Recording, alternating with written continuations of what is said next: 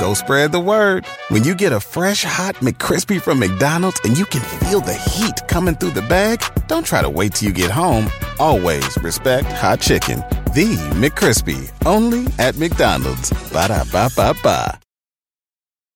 When you need mealtime inspiration, it's worth shopping Kroger, where you'll find over 30,000 mouthwatering choices that excite your inner foodie. And no matter what tasty choice you make, you'll enjoy our everyday low prices, plus extra ways to save, like digital coupons worth over $600 each week. You can also save up to $1 off per gallon at the pump with fuel points. More savings and more inspiring flavors make shopping Kroger worth it every time. Kroger, fresh for everyone. Fuel restrictions apply. From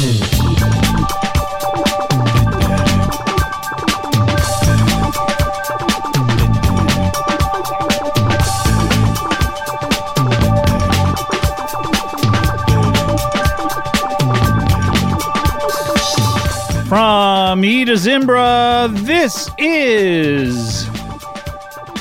You talking talking heads? To my talking head? The comprehensive and encyclopedic compendium of all things talking heads. This is good. Rock and roll. uh, music.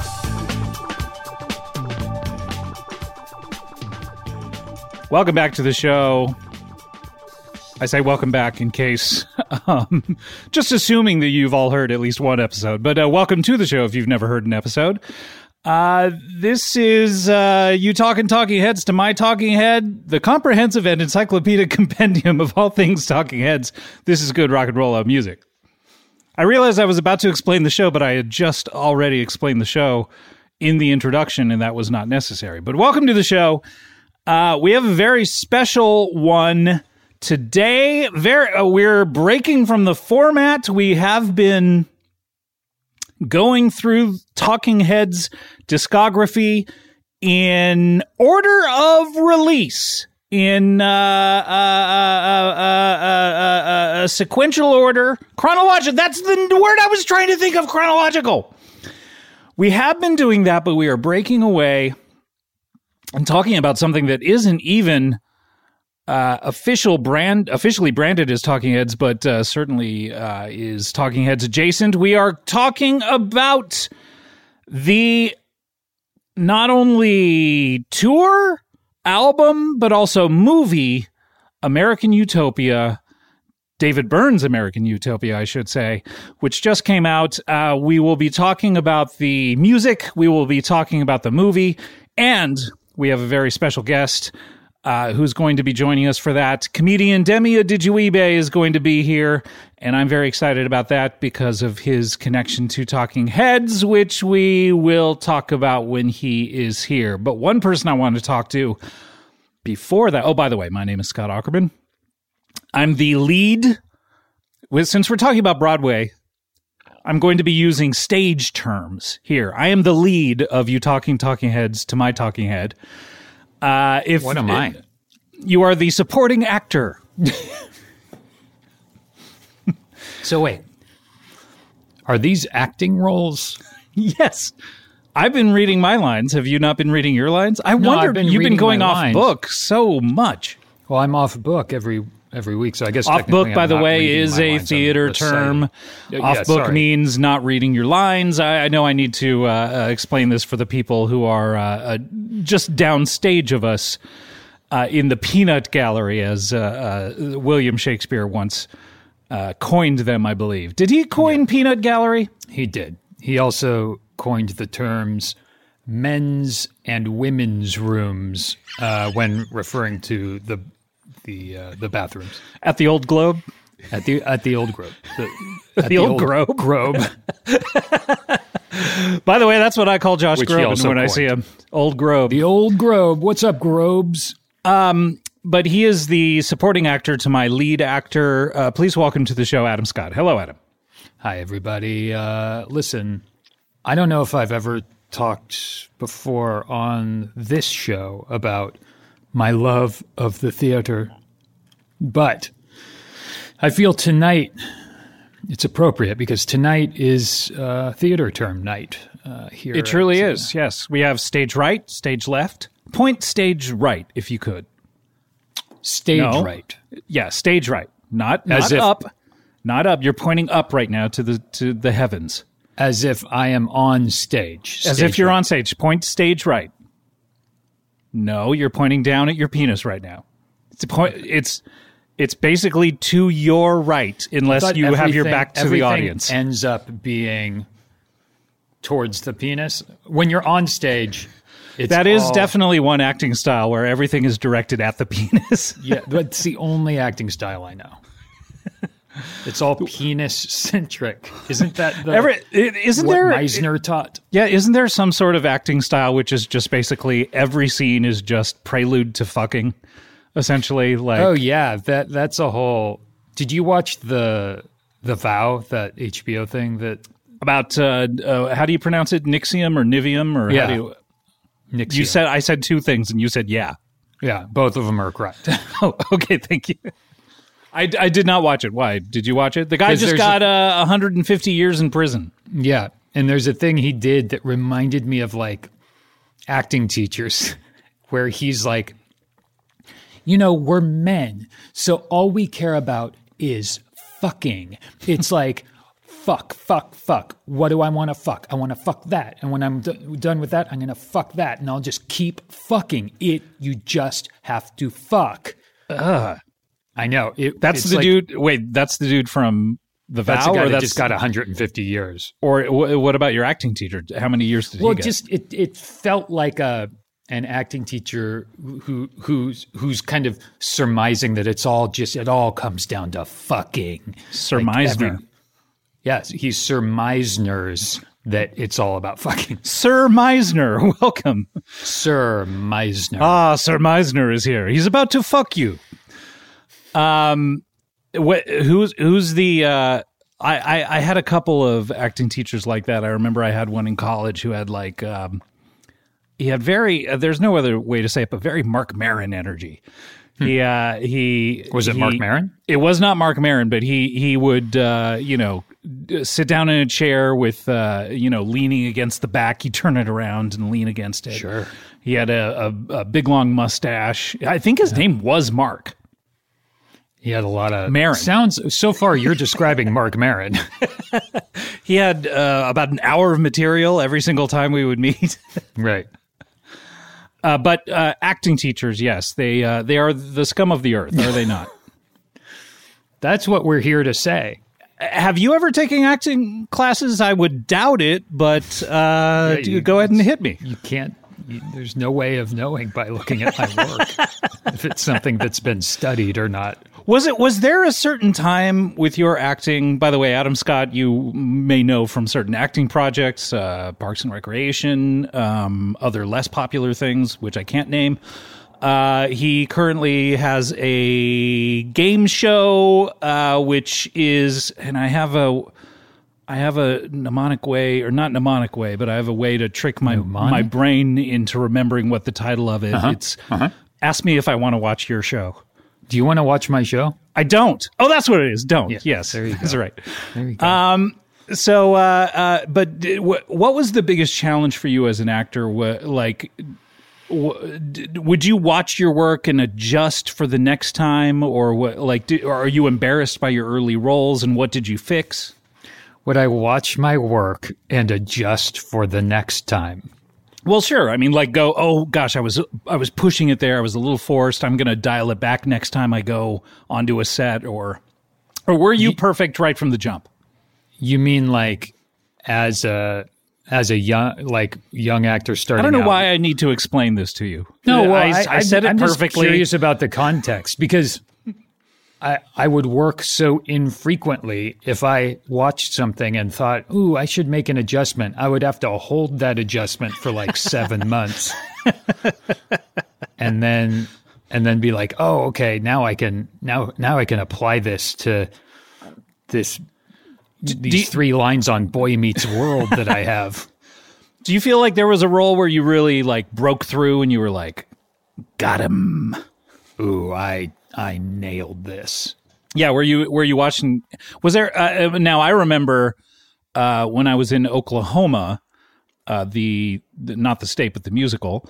Um, my mother came to see it, and she gave me a very nice compliment afterwards. She said, "You were so good in this. You this is the first time I felt watching your acting like you really." Uh, believed what you were saying. Oh boy, So, I mean- d- was there ever a moment like that for you, I'm where my where my that. mom came up to you and said anything like that to you? I'm still chasing that feeling of your mom complimenting my work. but at least what I'm saying is, at least she did uh, enjoy your work and think you, uh, you. She believed you. It it really made me feel though that I had wasted the previous eight years of my life, or I used those eight years in getting to the point where I needed to be. How old were you when you were in Oklahoma? Twenty three. Wow, where is this production of Oklahoma with a 23 year old Scott Aukerman? Let's see. That was up. Uh, pardon me, because I am choking uh, every other word. But uh, is this, by the way, an episode of choking every other word? Yep. Hey, everyone! Welcome to choking every word. This is Scott. And this is Scott. and today we're we're choking every other every word. I don't know. I don't know if um, it, it's every other Word? Just a few words But it- at a time. all- It's definitely frequent. It's frequent. a frequent, frequent choking. Yeah, Uh, let's. but I would. excuse me. I would. I would say that it's it's more like it's more like every every fifth word. wor- word or so. Yeah, Yeah. I don't know what that what that is. I don't know what the hell is going on, but uh, we'll see you next time. Thanks. Bye. Bye.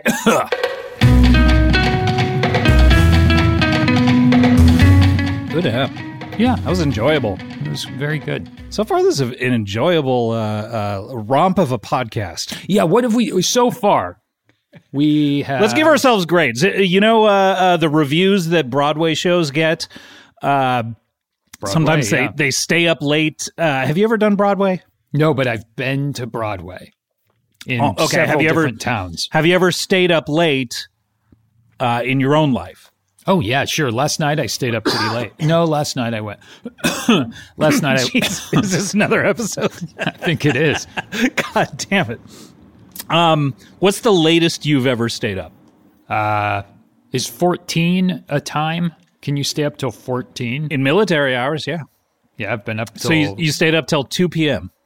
till two p.m. Yep. So wait, when do you when do you usually go to bed? I usually go to bed at like eight nine a.m.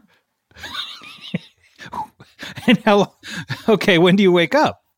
Uh, I usually wake up right in time for dinner. I, I wake up. Dinner is the most important meal of the day. You got to have it uh, before you s- you know go to work or school.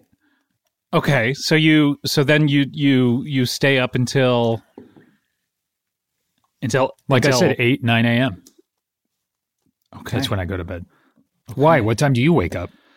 Um, I'm I'm pretty normal. I usually wake up uh, somewhere in the five p.m.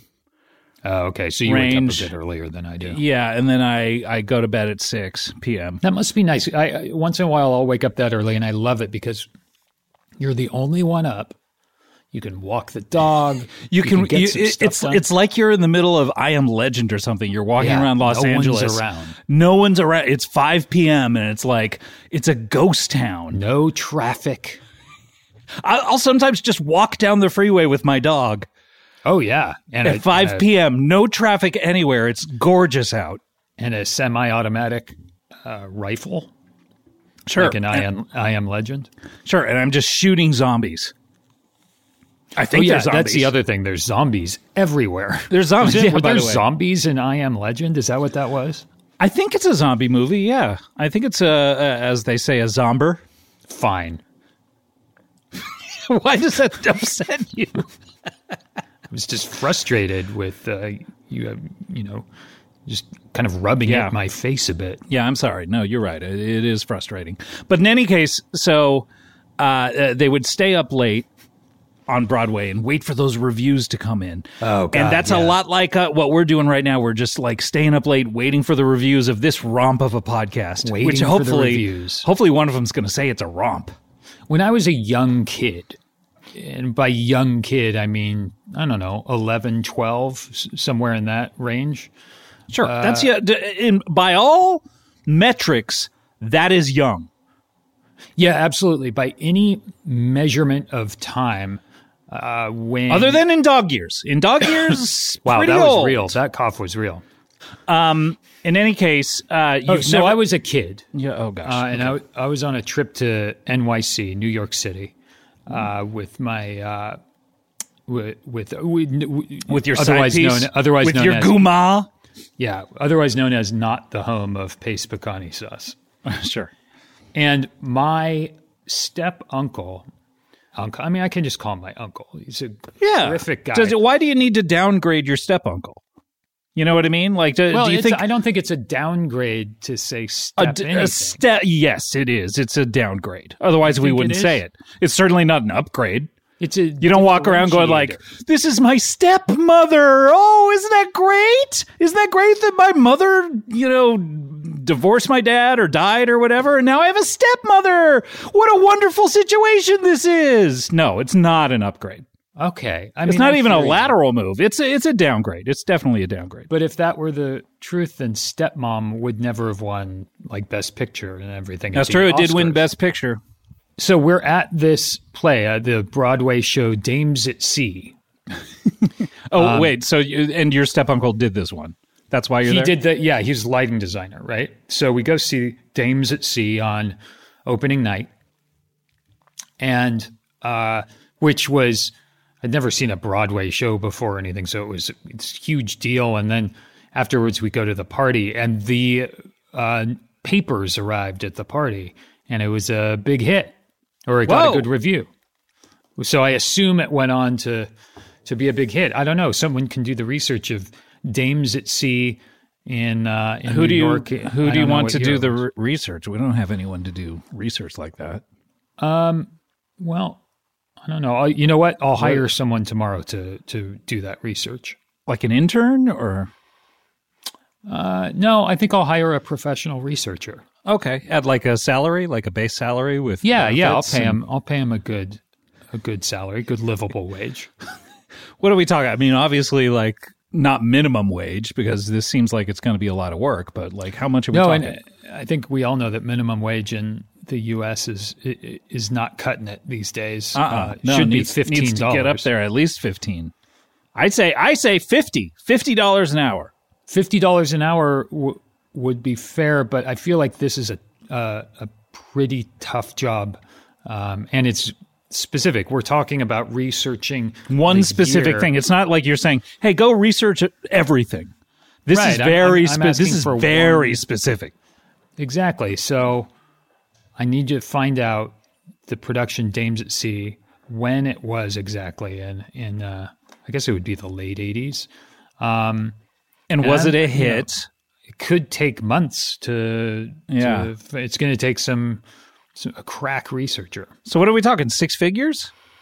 at least. At least. Huh. How many how many hours a week would you say? Uh, let's just say fifty because it's going to be there's be a little bit of overtime in there. Yeah, I'll do it. Well, I okay. I mean, you can send your resume in, whatever. Um, Oh shit! Really? Okay. yeah, I mean, it, What are you What are you looking for in an employee? I need someone who can get some researching done and get it done Okay. in like half a year. Okay. Well, I do you want to do the job interview? We, right now, Sure. okay. I mean, it's it's your it's your picnic here, so you can very good. Very no, good. you can choose the you know to to have the basket filled with tuna sandwiches, or it can be filled with shit. It's it's up to you. Is this part of my job description? Do you want me to pack your? It's part of your interview. You have to play along with all of this. Oh, Like, sorry. Okay. I'm, Uh, pl- you know, seeing your demeanor. I'm watching How- everything now. The- how does one play along? like, yeah, a- sure. But how does one ago. play along with you saying you can fill your picnic basket with tuna sandwiches or shit? Like how? What is the response you're looking for? That's up to you, man. It's your interview. Well, I responded the way I wanted to respond, and you told me that I was blowing the interview. So what are you looking for? I didn't say you were blowing the interview. I just said you need to respond the way you're going to respond. It's your pick. I responded the way that I responded. I You- know, you- and it was great. really You're hired. yes. Can I just say my greatest weakness is that I care too much.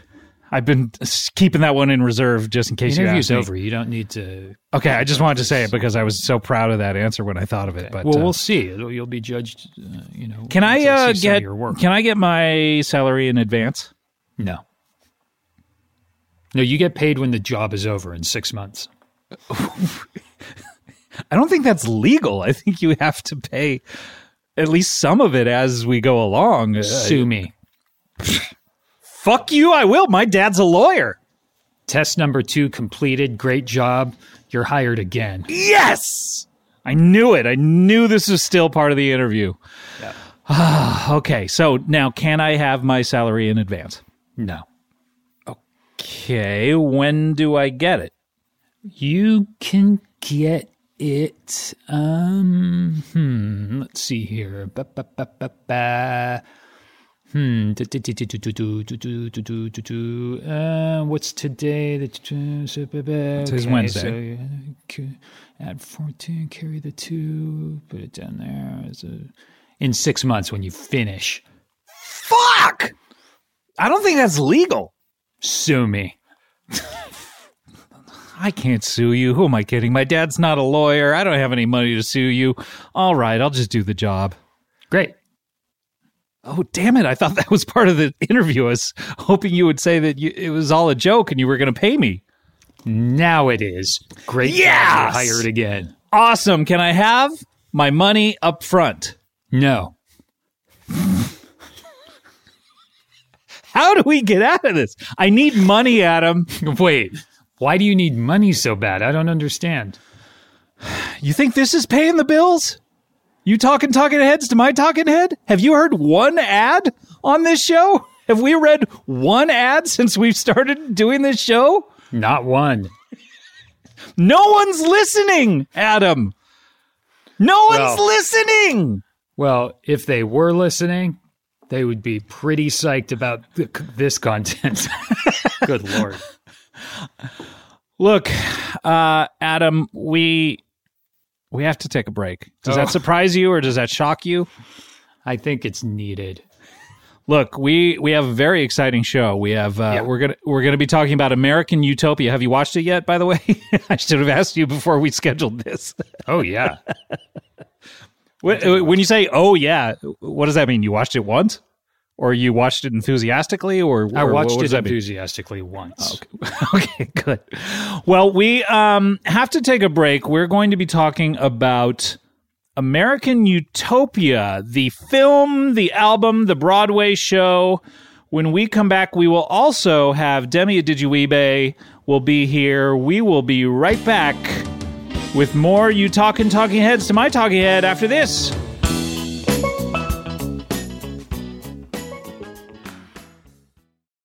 Want to make mom's day? Get to your Nordstrom Rack now and score amazing deals for Mother's Day, which is Sunday, May 12th.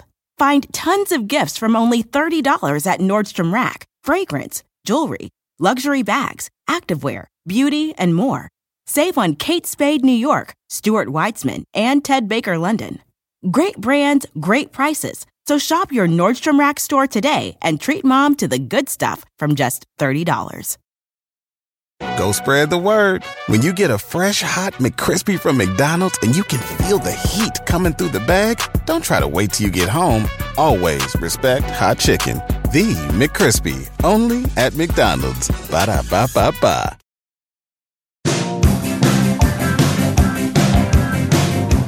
Welcome back. You talking talking heads to my talking head. Special American. Ooh, there goes that fade. Uh, American Utopia edition. I'm here with Adam Scott, and we're going to be talking about American Utopia. Uh, and uh, uh, before we, we bring on our guest, Adam, did you see this in the theater or did you just watch the movie? When would I have seen it in the theater? Uh, I'm I'm flummoxed Oh, by that oh, question. sorry, sorry, sorry. I thought you meant like the movie. Did I see it? Oh, oh, okay. Um, no, I'm just, unfortunately, I'm just like, do I have to explain Broadway no, no. shows to Adam? I mean, he was just talking about having gone to one, whereas sorry. his his step uncle was the lighting designer, and suddenly he doesn't know what a theater is. that may have sounded like the beginnings of a terrific bit, but um, no, I, I unfortunately I didn't. I, w- I- it was like one of the first things I was going to do when I got here last spring uh, to start the show, but but then that didn't end up happening. Well, you probably you probably would have driven to the hotel or wherever you're staying first. yeah, I would have unloaded, like unpacked, maybe Get off a plane. get off the plane. Well, yeah, so Jesus, yeah, Get you're off the plane off is the probably number one. Yeah. And then I would have to get a ride from the airport to Well, actually, uh, do you do you clap when the plane lands? Yeah. Okay. So I do that for that's the very first thing. You're right. the very first thing. Thank you, Demi. The first thing I do when I when I'm in New York officially is I finish the applause that I started when we were just off the ground. Hmm. because you clap continuously throughout the flight. So on a flight from LA to New York, that's, That's a six fair. hour. Scott, that's not fair. I, I clap for the last ten minutes of the flight through the landing. How do you know when to start? I ask the flight attendant, "Will you?" You say, me "Just give me- give me a 10." more minutes." give, me, give me a 10 minute warning. Do they give you a light from the front with their phone?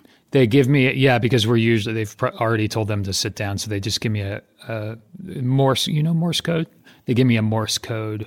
What We're they what are they spelling out in. Morse code? We're landing in ten minutes. We're landing in 10 minutes. That's a lot of Morse code. I asked them to give me a forty-five, a cool forty-five too. So I've got a cool forty-five, and then thirty-five minutes later they give me the the sweet ten. So you're They're not give- startled. Yeah. So yeah, I'm not surprised. I know it's coming. It's in exactly 35 minutes. So I'm I'm ready by the time that that sweet 10 comes. So when that's over though, of course I you got finish to clapping, yeah. you finish clapping. Then you unbuckle your safety belt. Unbuckle the safety belt. I kind of just shake off the detritus of air travel. What when you're in your seat, you're shaking this off? Yeah, the, for, it's the no. Sorry, I stand up and then Okay, I yeah, we forgot a very important step Yeah. there, standing up, yeah. uh, I shake off the detritus of uh, air travel, and then I I grab my carry on. Well, depends if I'm if I'm if I have a seat in front of me. If I have the seat in front of me, that's where my carry on is. Uh, easy access. And do you have to strap it in with the seat? I, I don't even know if, if they would allow that. Uh, they they let you do that? Yeah, I, it, as long as you you know belt it in and glue it to the to the to the bottom of the seat, you're fine. Glue? Wait, glue what? The the the carry The on? You have to luggage. glue. What kind of glue do you use? I use just regular, just Gorilla Glue, the kind you get at Target or Regular glue, store. gorilla glue. That's Regular not Gorilla regular glue. regular Gorilla Glue. That's not regular glue. If you're using gorilla glue on everything, Well, Elmer's wouldn't work with the fabric that they use for, uh, you know, seats on a on an airplane. Right, that's why that wouldn't work. Yeah, because it, that's right. Gorilla Glue works great. Is this an ad for Gorilla Glue? What's going on? Yeah, are we sponsored by Gorilla Glue? It's We, six ninety nine for like a I don't know seven ounce bottle. It's uh, Kevin has deal. Told me that we Amazon. have not been able to get any ads on this show. But is he funneling them straight to you? Yeah, So you're sorry, this cutting one's me not out? for the show. This is just me. I have a, a thing Son going of a with that right now. And for the copy that they gave you, they didn't. They said it's six ninety nine for I don't know, like seven ounces. Yep, that's right. Okay. Here, I'll show it to you. It's right here. The copy's right here. Oh, that's interesting. Wow, yeah, there it is. I there don't it is, know. yeah. Six ninety nine for I don't know seven ounces, There it is in 48 point font. Why so big? dollar an ounce. That's a Gorilla Glue uh, motto. That's their motto. Dollar an ounce. That's, that's not just something that they say. That's a motto they li- they like Dollar an ounce? run their company by. They put it on the bottle. Guarantee it.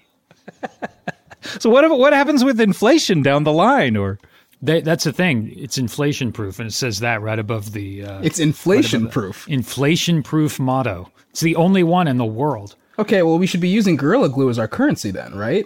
Sure. Well, and s- some people do use it as currency. I'm going to after I get paid for this ad. I'll tell you that much. But what if they pay you in Gorilla Glue? Well, they are, and that's that's why I need to use it as currency because I don't have a, a ton of real currency. I just have a, a shitload of Gorilla Glue. Got it. I was always thinking, like, you know, the 99 cent store. I'd be like, well, what about inflation do? Are they going to have to change their, you know, like the the $5 burger at, at Carl's Jr.? It used to be like, hey, this would cost you $5 at a, at a fancy restaurant. And then it actually cost $5 and then they had to stop saying it, you know, because it didn't make any sense anymore. But I was like, at some, at one point they're going to have to like call it the $2 store or the $1.98 store. But it turns out they just like make everything smaller Really? they just like as as inflation rises they just give you less and less of the thing that you're paying 99 cents for so it's like you know you can get It's just you can shittier stuff. or no you can you can get like hey four sponges for 99 cents but then like you know 5 years later they give you 3 Should we introduce our guest? i think so maybe he wants to weigh in on this topic the 99 I would love cent to. store Yeah, I've been silent for so long. Yeah. Um, we want to introduce our guest. He is a comedian. He is a musician. He's a writer. He, uh, I I believe, was writing on. Were you writing on the Amber Ruffin show? Yeah, I am. Uh, you're currently doing it. That's great. I'm okay. I'm in a Zoom right now. I should I should go. oh shit! Wait, is are you talking to us or are you talking to her? I'm so sorry. What, I- I'm sorry. One second, Amber. What was that, Scott? Wait, hold on. Was the whole Gorilla Glue thing with Amber? Yes. What are you guys doing? What is this? Oh man. We we we were talking about Gorilla Glue as well. Oh, that's so crazy. Do you also glue your carry-on to the seat in front of you? We were Yes! just talking. Wait, That we're not, insane. You're not stealing our bits, are you? We're not going to watch the? Amber Ruffin show tonight and see Gorilla Glue on it, are we? No, you wouldn't because the Amber Ruffin show airs on Fridays, Scott.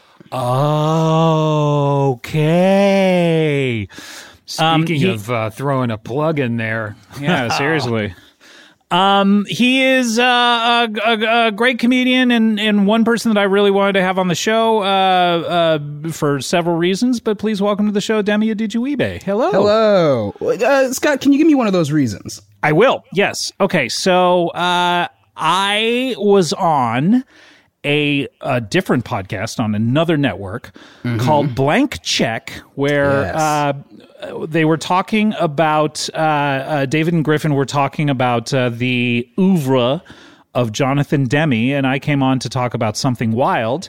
And I noticed that you were on the episode before me talking about a little film called Stop Making Sense. That is correct. And I listened to it, and it is one of your favorite albums. I'm not sure about favorite films, but it's one of your favorite albums. You say you've listened to it more than any other album. Is that right? I do believe that's true. Yeah, it's one of my favorite. Both. I I've watched it maybe three times this year already, and it's like. Stop Making Sense is the album I listen to whenever I'm just like, ah, time to go for a walk in the neighborhood. It's like I put on Stop Making Sense. Why not? So you're going on hour long 20 walks through the neighborhood. That's right. And I don't come home until it's done. My dog hates it. Wait, you're not taking your dog. You got to take your dog on these walks. This Oh, is no, like he hates prime it. dog time. He hates it because I'm taking him out for so long. Oh, okay. Your dog hates walking. but he also he also has a pair of headphones on, and he hates that album. That's right. He is not into uh, Talking Heads at all. That's one thing I found is Talking Heads is not music for dogs. They hate him. They hate it. It's not. But uh, in any case, Demi, I, I wanted to have you on mainly for that reason because you're such a, a super fan. And knowing that this is sort of the spiritual sequel to Stop Making Sense, I wanted to check in with you about it and see what you thought about it. Yeah, But thank- uh, I don't, I don't want to ask you that right now because we need to set the scene and I don't want to get your opinion just now. So Right. sit You on got to tease people. sit on that opinion for a little while if if you don't mind because we we should talk about the show itself um american utopia on broadway. David Byrne's american utopia on broadway just came out. This is an emergency recording session. We uh, uh got it together as soon as we could to put out this episode and uh, just came out on hbo max. I'm not sure was it on hbo regs? On the regs? I have no clue. That's a great question. I don't know. isn't it? Really is a good question. Scott, did you see this uh, this show in the theater? Okay, I'll tell you my uh, my experience with American Utopia. So, uh, my first uh, the first little taste I got was uh, uh, when David Byrne was on the Colbert Show. Did you see that? Either of you guys? I've seen that. Yeah. Demi, you were nodding, but this is an audio medium, so you're going to have to speak up. Sorry, I was nodding again. It's the other Zoom. Oh, it's to Uh, I Amber? was nodding t- to Amber. She was was- asking. She was asking if I saw uh, David Byrne perform on Colbert. Oh, that, that's exactly what we were asking. This Oh, is is it? crazy. That's wild. I've got to see This- this. I should get her in on here. Friday. Yeah, I got to see what she's talking about. So, um, I, I saw I saw uh, David Byrne on Colbert, and uh, it was really cool. It was him and, and the band dancing around the entire audience and doing choreography and doing choreography with Colbert, and it it seemed really cool. So I was like, oh man, this this and okay. Let me back up a little bit. I also saw the David Byrne St. Vincent tour in 2012 at the Greek here in LA. And that was sort of the genesis of this tour, I think, because um, they had seven or eight horn players uh, who were all uh, their their instruments were mic'd and they were all able to do choreography around the stage. So that was sort of but but the drummer was in one place and the keyboardist was in one place, but the horn players were all kind of doing choreography. So um, I saw that, and then I saw the Colbert thing, and I said, "Oh wow, this is this looks like it'll be a little more of the same." So I want to go see this tour. And then um, before it came to LA, I uh, watched the Coachella performance, which was streaming live, and that was like I think it was like at around 5 p.m. The sun might have gone down or something during it, but it was really fucking cool. And I remember telling you, Adam, that that we have to go see David Byrne when he comes to the shrine. Um, this is like a must see. Yeah. And then and then what what happened? We didn't go. When you say we didn't go, was I texting you constantly for No. the for the month before then? No. And you were not returning any of those texts? No, I remember you saying we've got to go see this, and I was like, yeah, totally. And then, and then I don't remember anything else happening. yes. Did you say, well, let "Oh, me it's let me fill and- you in. Yeah, I, I, I said it's happening. Should I get tickets? Hey, it's coming up. Are we gonna go? Should I get tickets? And then I think maybe the day before you're like, oh, sorry, I'm out of town, can't go. yeah, it's a bummer. I wish I, uh, I wish I would have figured out how to go see that. So uh, I I, w- I wished I had gone to see it, but then when I heard it went to Broadway, I uh, knew I had to get my little tush to New York City, and um, I flew to New York and I saw the show, and uh, uh, yeah, so I saw it. Uh, I saw it on Broadway. Demi, did you see it? No, and you know what sucks is I flew to New York, uh, just being like I promised uh, uh, David and Griffin that I'd do the show at some point, and I was That's like, right. "Hey, you better flew time." to you flew to New York to do that podcast that I did, and That's I right. and I flew to New York not just to do the podcast, but I did their podcast in New York and saw David Byrne on the same trip. Yeah, I was there and I was, it was like the anniversary of Stop Making Sense and I learned about American Utopia happening because it was like the anniversary of it and I was like, oh, maybe I should go see it. And then I didn't. And now watching this, I was like, I fucked up. I absolutely should have gone to see it. I flew to New York for a Talking Heads thing and then was like, I'm not going to go to this other Talking Heads thing. I was thinking recently about time travel and like going back in time and reliving your life with everything, you know, with like perspective and.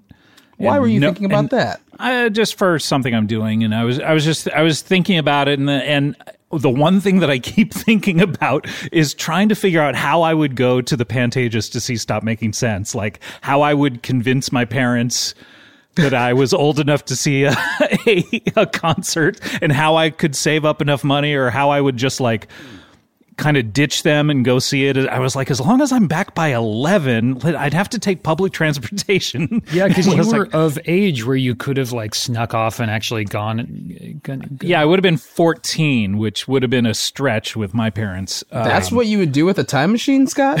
that's literally like the one of the big things that was on my mind. How would Why I? don't you just go to the thing yourself as the adult in the time machine? Why do you have to convince a younger person? No, but to this go? this is me- this is me if I if my consciousness gets transported back like a 13 going Ah, on 30. okay. Yeah, this isn't a Back to the Oh, Future, that's all you had to say. This is a 13 Okay. going on 30. you uh, just you didn't clarify that. This is Jennifer Garner as Scott Aukerman. Yes. going to the Pantages, sneaking off to the Pantages. Who's the Mark Ruffalo in this scenario? Well, I think he's the Incredible Hulk. In my biopic, Okay. It's the Incredible Hulk and Jennifer Garner as Scott Aukerman. Yeah. I'm I met the Hulk and I we hung out for like three years. And so he would probably play the Hulk. Okay, Anyway, so you didn't go see it and you fucked up. that's right. And then I watched it here. But you watched uh, you watched it uh, at at your home. yeah, a few times actually. I've watched it twice as well. Adam, you watched it once enthusiastically. I loved it. It was terrific, and I, I, I, you know, if I was a betting man, I'd say I'd I'm going to watch it again. I put it on again today. Um, I watched the back half for the second time and just, I, I really was struck. I was like, uh, I think I'm just going to have this on in the background a lot. Yeah. much like what you do, Demi. It's just so great. But let's Yeah. let's talk let's talk about the show itself uh, before we get into to our our views on it. So this was uh, it started out as, of course, the album American Utopia which came out in, I believe, yes, came out in 2018. A collaboration uh, with uh, Old Sourpuss. Oh, He's boy. rearing his ugly head. Wait, here. Brian Eno produced that with him? Brian Eno uh, produced uh, or or co-produced with a few people, but uh, also co-wrote all but one of the songs. Wow. All but two of the songs. Sorry. Um, yeah, old sourpuss just frowning his way into this sunny project somehow. yeah, when David Byrne mentioned Old Sourpuss during the show, I was just like, oh, jeez. I was surprised that people weren't like, boo.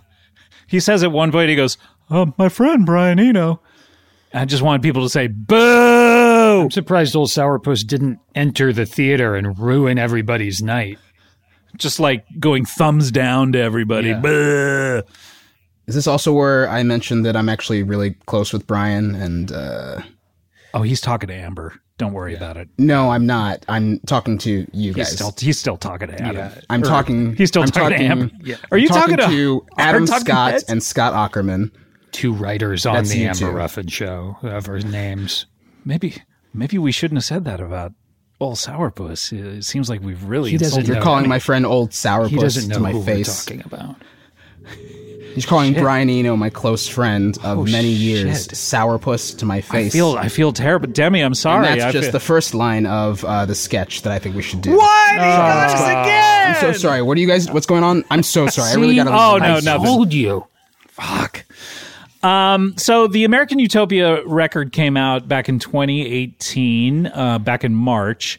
And I remember there being like a kerfuffle when it came out. This isn't, I mean, the major thing about the record, but um, I do remember a little bit of weird press where Mr. Burns, uh, people were a little upset that uh, I believe not a single woman played on his uh, record. Is that People Were right? like, hey, yeah, they were like, hey, well, why do you only have men uh, musicians? There's like 30 or 40 musicians on this record, and I think they're all men. So he came out and apologized for it and said, like, uh, my bad.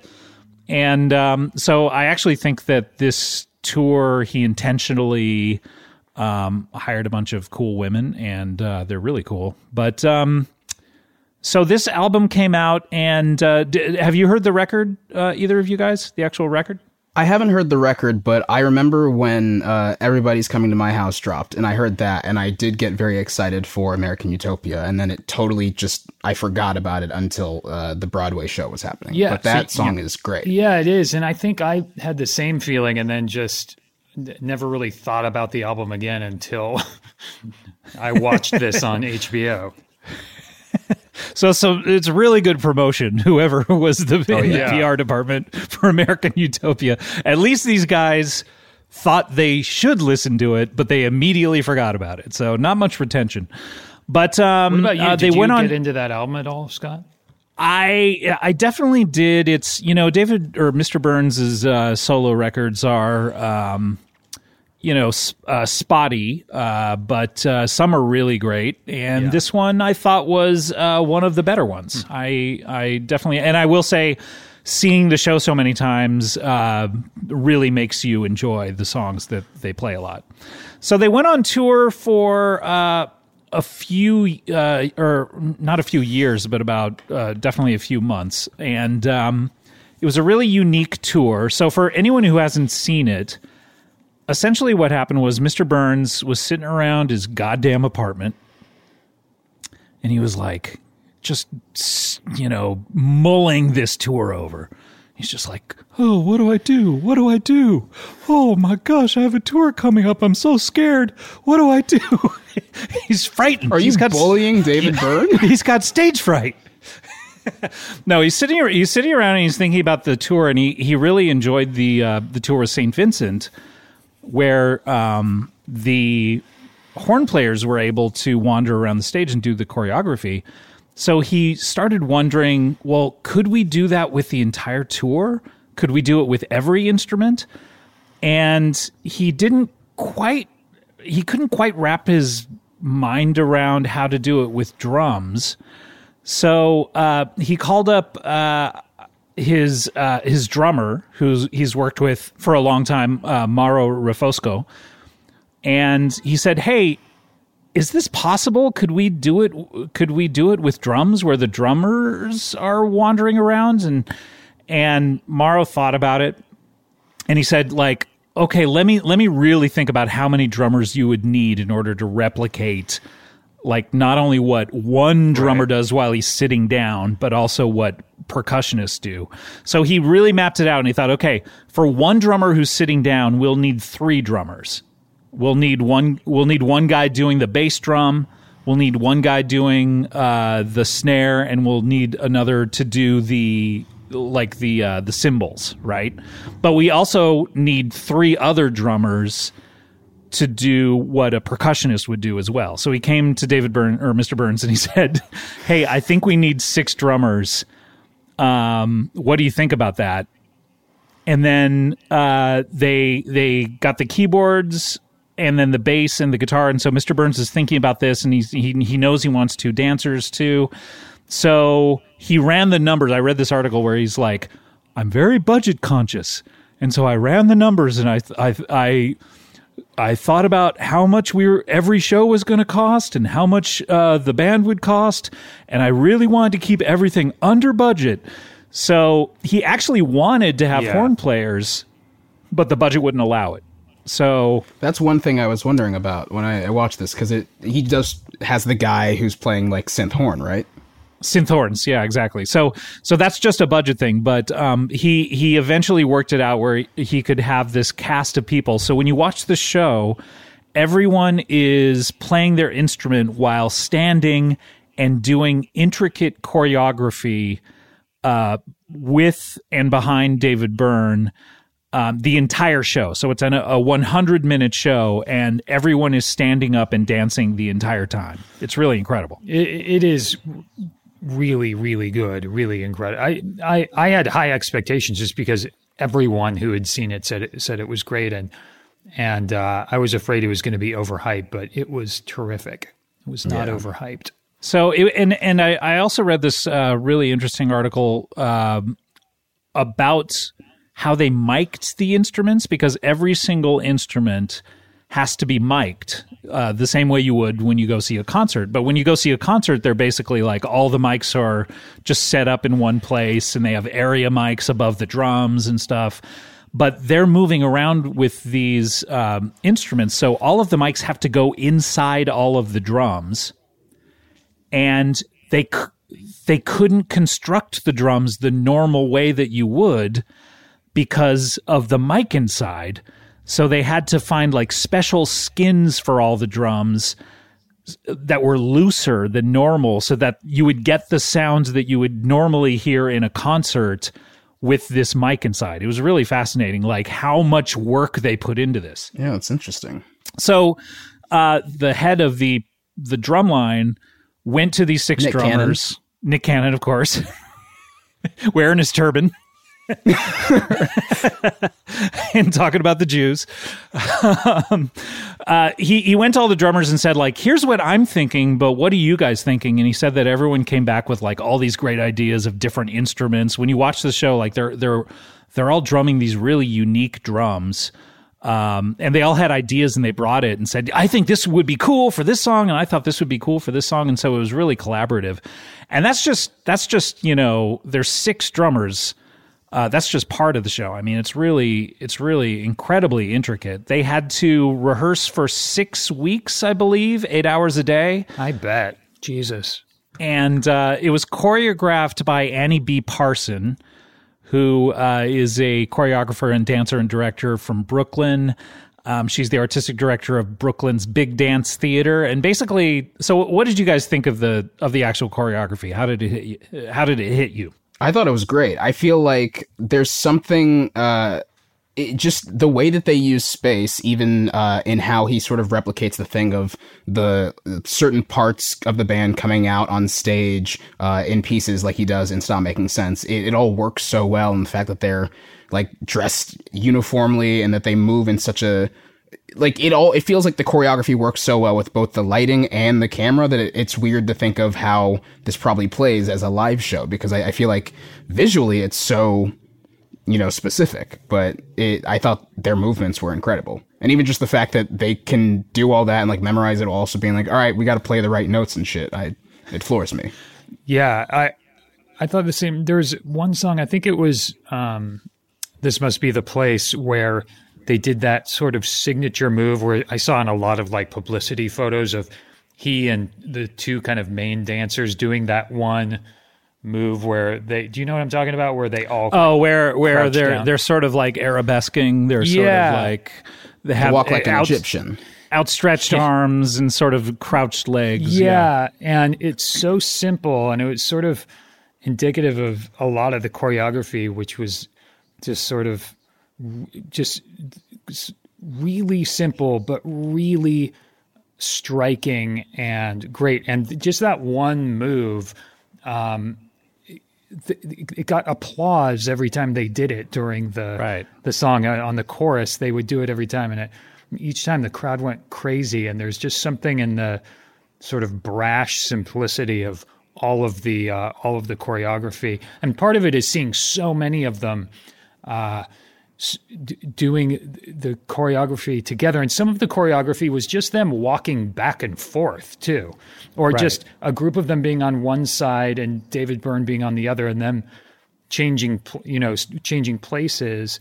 It's so simple, but so just fun to watch. And part of it is the music, the happy music. But then he also, like, midway through the show, talks about his idea for the show was what's the one thing people like watching more than anything else? And it's other people. doing it sorry what Yeah, What did you say? people doing Doing it. doing it Um, I think he's talking case, to Amber again.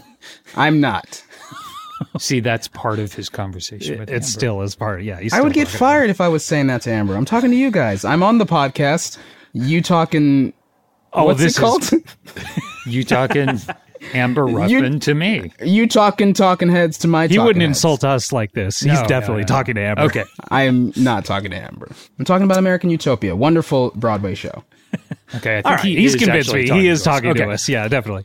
Um, hi, Demi. Anyway, yes. Um, well, a lot of the choreography is uh, is very uh, deceptively simple movements. I was reading um, an interview with Chris Giarmo, who is the dance captain. He's the striking uh, dancer uh, slash backup singer who wears. Um, Sort of drag queen inspired makeup. That's his uh, uh, he was great. view on it. He's great, and he uh, he essentially um, says that the the what uh, uh, Annie B. Parson does is she takes sort of normal movements. It's kind of what what David Mr. Burns did in Stop Making Sense. You know, with the chopping on the arm, and he he she takes these sort of deceptively simple movements, but everyone has to do them in unison and while they're performing their instruments, and they all have to hit the exact move. They can't just sort of half ass it, you know? And so it's actually very, very difficult to do. And Chris Giarmo was talking about how, uh, like, what the hardest song was. And um, he was saying the hardest song for him to do was uh, "Don't Worry About the Government," which is really early on in the show. But uh, you, you guys uh, can see these movements that they're doing. He has to sing while doing these perfectly in sync every single time, and it's really it's really incredibly difficult to do. Yeah, the choreography for that one struck me because it feels so much more intricate than everything else. And it feels like it's a lot of pointed movements and a lot of like voguing in a way that feels like it sort of disappears later on in the show. Right. So I'm not shocked that it's complicated. Nothing, Adam? I don't remember that one. well, you only watched it once enthusiastically. I guess I was being too enthusiastic at that point. Here's a question I had. I, Yes. I, I could have sworn that Life During Wartime was in the set list, but I looked at all the set lists, even from the tour. I don't think they ever played that fucking song. It is not the one. The one song that they put as a bonus track at the end of the album is "The Great Curve." Um, speaking of Kulap, she was not with me when I saw the show. Damn. Um, but uh, um, but I, and I can't recall whether that was an encore that I saw when I saw the Broadway show or not. But um, I like seem to remember. cheer enough. Yeah, I seem to remember it ended with Road to Nowhere, but maybe they played the Great Curve. But um, yeah, it's a it, it, the show is a not surprisingly for something that started as a tour to promote an album.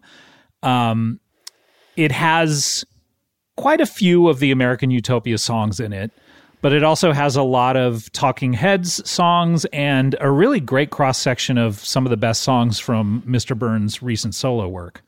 Which uh, are you guys as familiar with his solo records? Not at all. Depends. Like I, I, I was surprised there was no, there weren't any songs from like Rei Momo. Is that how you pronounce that? Like first big Yeah, solo probably, yeah. Record. Because there were there was like a hit on that album, and they that that wasn't in there. So a few of these I didn't know, but I definitely knew that everyone's coming to my house and Lazy, do you know that was pro- that's maybe Mr. Burns is one of his bigger hits. Yeah, uh, from his one. solo. But that's record. not a that's not a Byrne song, right? That's X-Press. X-Press Two is the is the they're sort of DJs who did it, and he sang on it. Okay. Um, and then Toe Jam is uh, is his one of his songs with uh, Fatboy Slim, which was kind of popular. Um, but yeah, so it's kind of across. It's it's like you get the best of Talking Heads um, with I think three songs that were in Stop Making Sense, but then you get all these really great um, Mr. Burns songs, which have have not been really performed live all that much, with a band that is. I would say as good as the Stop Making Sense band was, if not better. what? Interesting. I th- I mean that was a great know. that was a great band, but I mean these guys are doing everything they did and dancing the entire time. Which you know George Harrison, look, God bless him. He uh, you know he didn't have to really dance a lot in the Beatles. He he basically like they they would bow simultaneously. That's as choreographed as the Beatles ever got. But when he got to you know stop making sense, he he you know shook his little butt up there on the stage. You know at, during one part of stop making sense. But uh, you know he, uh, you wouldn't you wouldn't say this is a choreographed uh, show. Stop making sense. But this this uh, American Utopia is. Yeah, but those traveling Wilburys concerts were highly choreographed. That's that true. Roy, did around the Roy Orbison was insistent upon that. He was like, Yeah. "I've never done a show that's not choreographed." And then Bob Dylan ah! too. He's very Dancing very fool. active on stage. Yeah, I'm gonna do the remember- robot. that's right. Watch me Was floss. that, wait, was that to Amber or was that to us?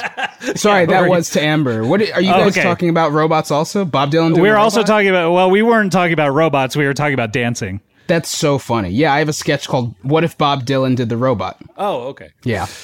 so uh, uh w- yeah when i saw this uh on broadway um i want to talk about the experience a little bit because um you know most broadway shows they have a sign when you walk in that um, tells the audience when they're going to stop serving alcohol and it's usually at intermission like right after intermission they're like you know, there will be no more drinks and uh, this one uh, had a sign, I think, that said, "We're going to be serving the entire show." and I, when I saw that, I said, "Uh oh, trouble!"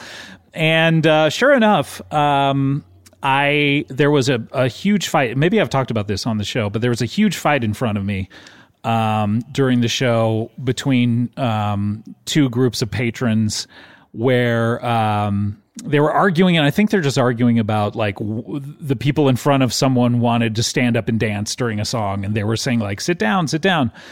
Um, and it came to blows, and people Oh, got I remember this at the David Byrne show. at the David Byrne show. People got kicked out of the show, and that was crazy and put a lot of stress uh, into a show that was a feel good good time show. But Yeah, that's gotta- But then the other weird part about it is my friends from the band Yacht um, were, I guess, up in the balcony, unbeknownst to me, and they saw me down there.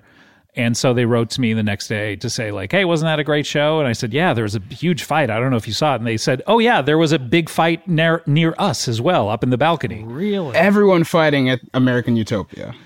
You, you wouldn't think it. This is such a good time show when you watch Bunch it. Like of everyone's just having a great time. But yeah, I uh, bet it's people going like, "Man, this is my favorite song." It's like, no, the next song's better. No, the next song sucks. And then they they're just like, how do you know what the next ass." song is? I checked Um, the set list.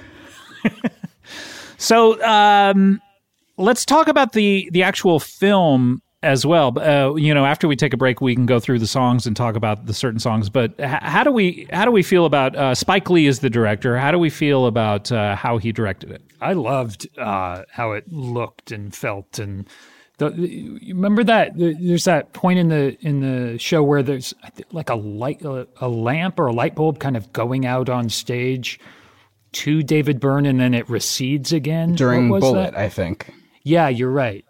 And at, at one point, the when it recedes, the, he cuts to a shot of the camera uh, receding, like it's on the stand with the light bulb. I thought that was Hey, there's Demi, do you- cool stuff like that. Do you think Adam just learned the word recede?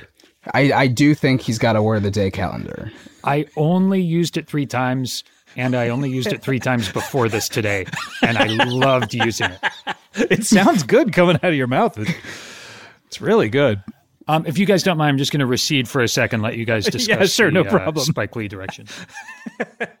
Demi, how, how'd you how'd you feel about this, especially in comparison to Stop Making Sense?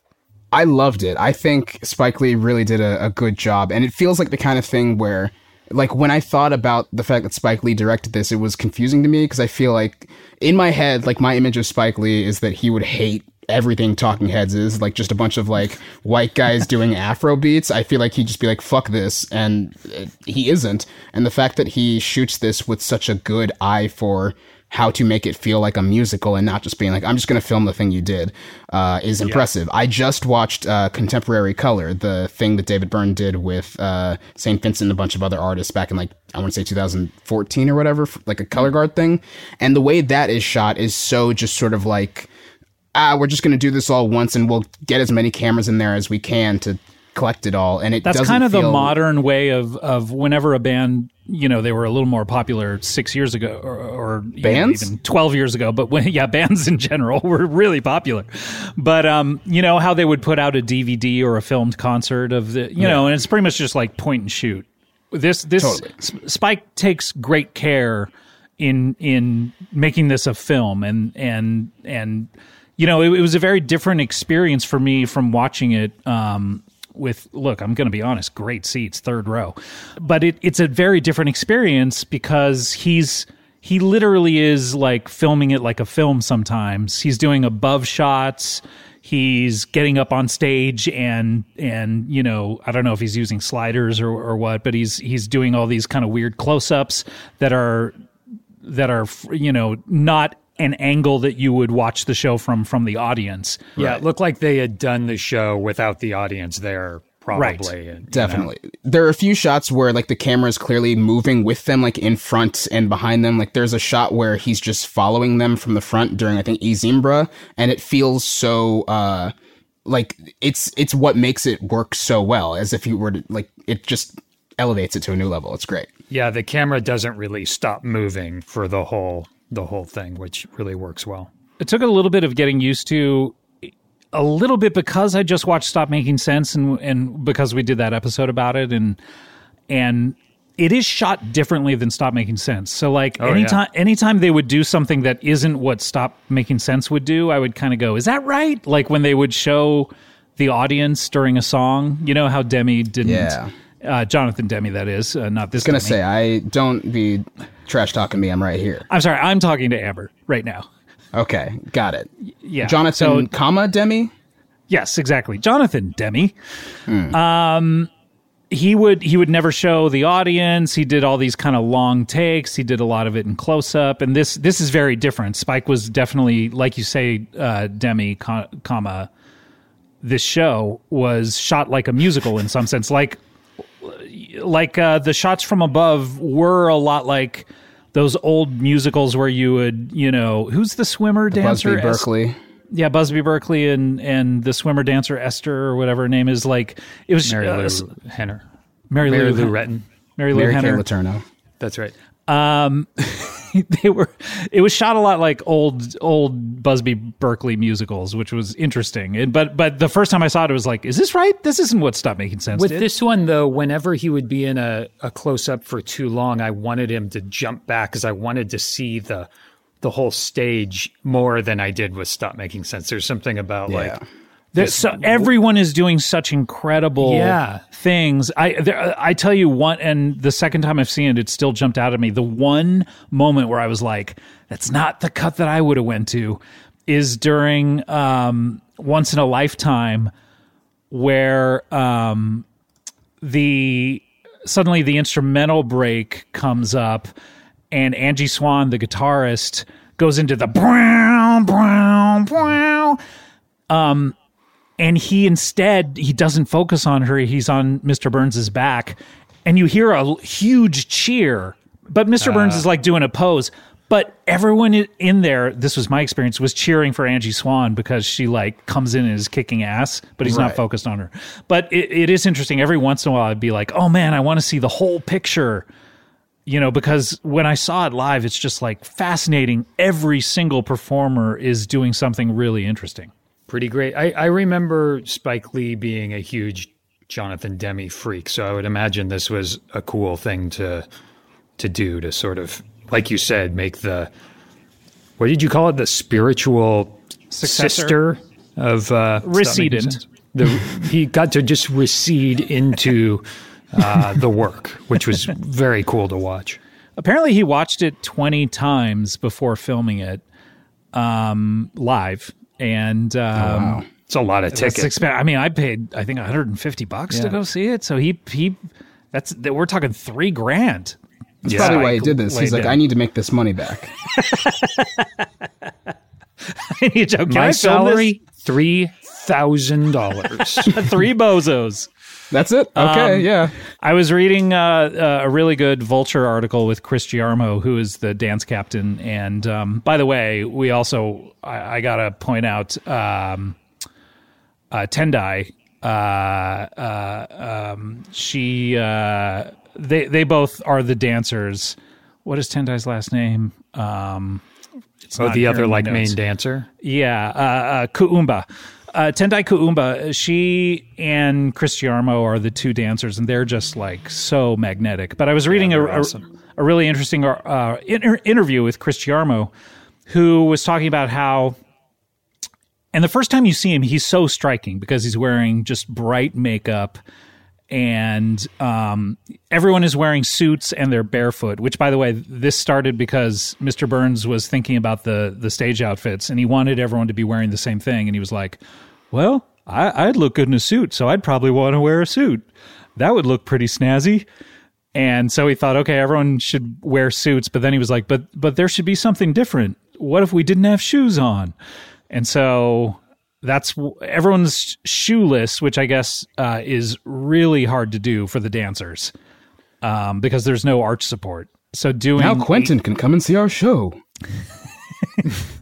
So doing eight shows a, a week with no shoes is like really really tough to do. Yeah. So I was reading this article or this interview with Chris Giarmo, and and he got involved because he's worked with Annie-B Parson for um, several years. He actually was in the drumline thing, Demi, that you saw, which I haven't seen. He was a dancer in it. Oh, in Um, contemporary color. Yeah, in contemporary color. So he worked with Mr. Burns before, and he heard that Mr. Burns was looking for a dancer who could sing, and he just like cold emailed him and said, "Hey, uh, I'm available to do this. We worked together on the contemporary color." And Mr. Burns just wrote back, "Oh, cool. Would you be the dance captain too?" And that was it. No audition or anything like that. It was just like he remembered him and gave him the job. but he's so he's so striking. He comes out in um, like with bright, bright red lipstick and wearing sort of queer influenced makeup, and um, that was very important to him to represent that in the show. And so he hadn't met Spike Lee yet, and he was he was nervous about it because he wondered if Spike would kind of be on board with that aesthetic. And um, so he came up and introduced himself to Spike and um, was chatting with him. And Spike, like about three questions in, was like, "Hey, what lipstick color do you wear?" And Chris was like, "Oh." Here it comes. He's going to ask me to tone it down, or he's going to ask me to change it. And he goes, "Well, I'm wearing like a neutral pink." And Spike Lee was like, "No, no, no, red, bright red." we want we want to up it for the film. We want to make it as striking as possible. And he just felt like very taken care of in that moment. Like That's Spike. Spike, you know, really appreciated that. And and that's one thing about the the movie and the show. It has so many incredibly diverse performers with different personalities. And it's a celebration of all of those different people. By the end of the show, you just you really feel like you know these people in a way. Yeah. And you and you really feel like, oh wow, you know, from uh, Jacqueline Acevedo, who's like a really magnetic uh, percussionist who's always uh, dancing and doing uh, choreography as well as these incredible drum things. Every cast Dancing member and choreography. yeah, both. I mean, it's incredible. Wow. But um, every cast member gets their time to shine, especially in Toe Jam, uh, where they all get to do like dance solos and stuff. And it's you really come out of it going like, this is a celebration of people. I I agree that you kind of felt like you knew them a bit because at the end when they're all riding bikes, Yeah. I was like, "Ooh, I hope I get to see so and so on on the bike," and you get to spend a little time with each of them on their bikes as well. And You all, you all sort of, you, you have your favorites in watching the thing, and and what's been great about seeing it so many times is going back and like watching different people and what they're Yeah. doing the entire time, because every single person is doing something fascinating, and and you know it's it's really cool. A lot of people's backgrounds helped them get this job. Like I was reading Angie Swan, the guitarist, she uh, was in Cirque du Soleil, and Jacqueline Acevedo was like a dancer as well as a percussionist, you know. So like everyone kind of has these really unique backgrounds that they use um, to great effect in the show. yeah, and they're all incredible musicians, just incredible. Yeah.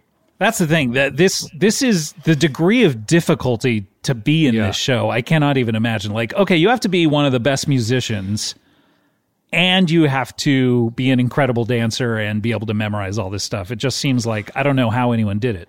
I would say, like, not only do you need to be one of the best musicians in the world, you have to be one of the best musicians in the universe. God, you got me. That's right.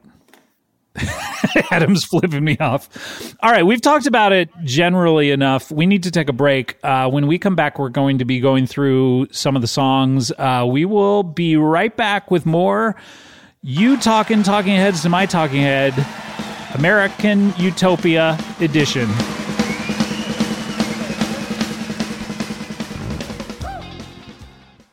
Go spread the word. When you get a fresh hot McCrispy from McDonald's and you can feel the heat coming through the bag, don't try to wait till you get home. Always respect hot chicken. The McCrispy, only at McDonald's. Ba da ba ba ba. Welcome back. You talking talking heads, my talking head, American Utopia special. This is the opening song. This is called Here. And uh, I really as like it, this song. yeah, as it opens, uh, Mr. Burns is sitting alone on stage, with, uh, holding a skull, Oh, brain. uh, a brain. Sorry, a brain. That thing, uh, the thing inside the skull. do you I get was- skulls and brains mixed up? I do. I hit my brain the other day, and now I Oh, get skulls and brains mixed up. Um, so this Demi, you mentioned it, sort of starts off like um, stop making sense in the sense that Mr. Burns is alone, and uh, we add musicians as the songs progress. Yeah. Even like even just having it be him on stage until a harmony happens is such a interesting choice and it's like just getting to see the stage like the, the chain curtains built during this is a very cool thing. Because I think the chain curtains lift up at the beginning of the show. Is that right? They're all on the ground, and then the whole rig Yeah. kind of lifts up and comes in. Yeah, it's very striking. And um, is this a song from the album American Utopia? Yes, yes. So th- th- this is kind of establishing the theme of the show, which s- addresses the connections we have as humans, and he he points out the human brain and how it loses connections over the years, as sort of a metaphor to uh, people connecting, which is really interesting.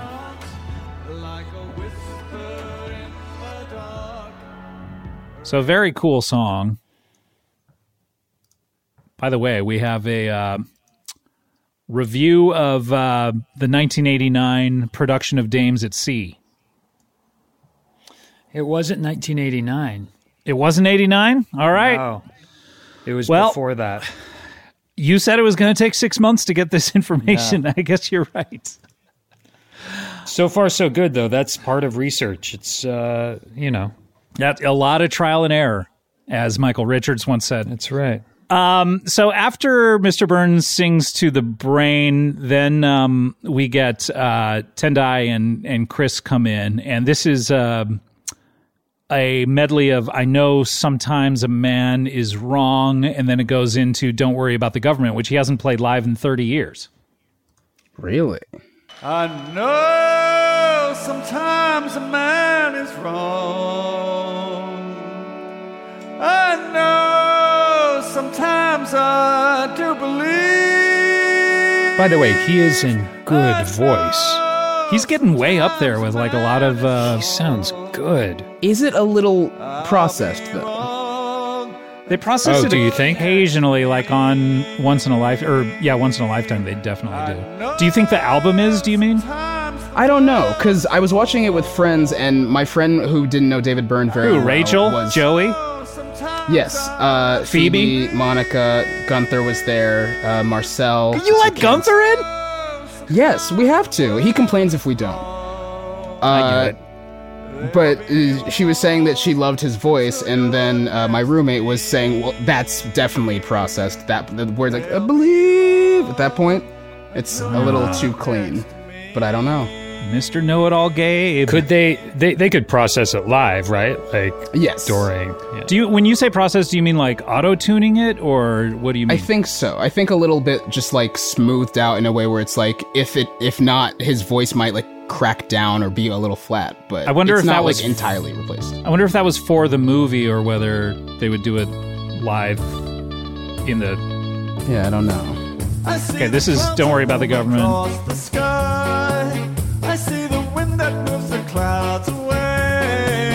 I like the way that this song sounds here more than I do with Talking Heads. Interesting. We have Tim Keiper I think who is out there with a uh, tambourine doing the song on tambourine.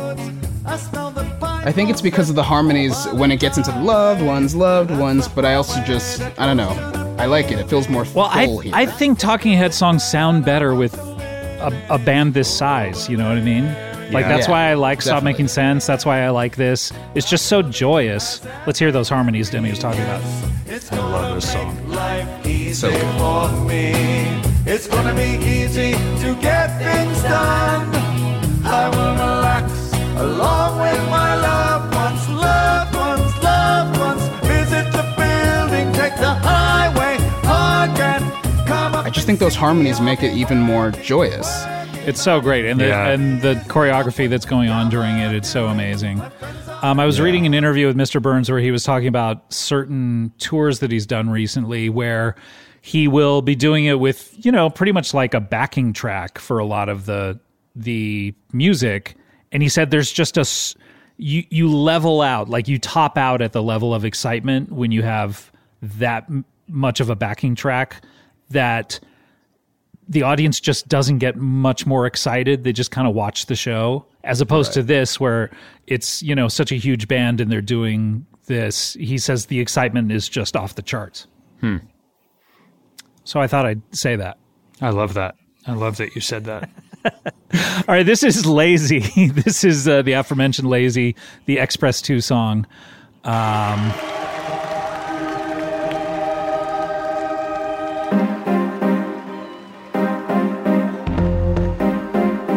How do we feel about Lazy, guys? I had not heard it uh, before American Utopia, and I love it. Yeah, I like it too. I, I don't know it either.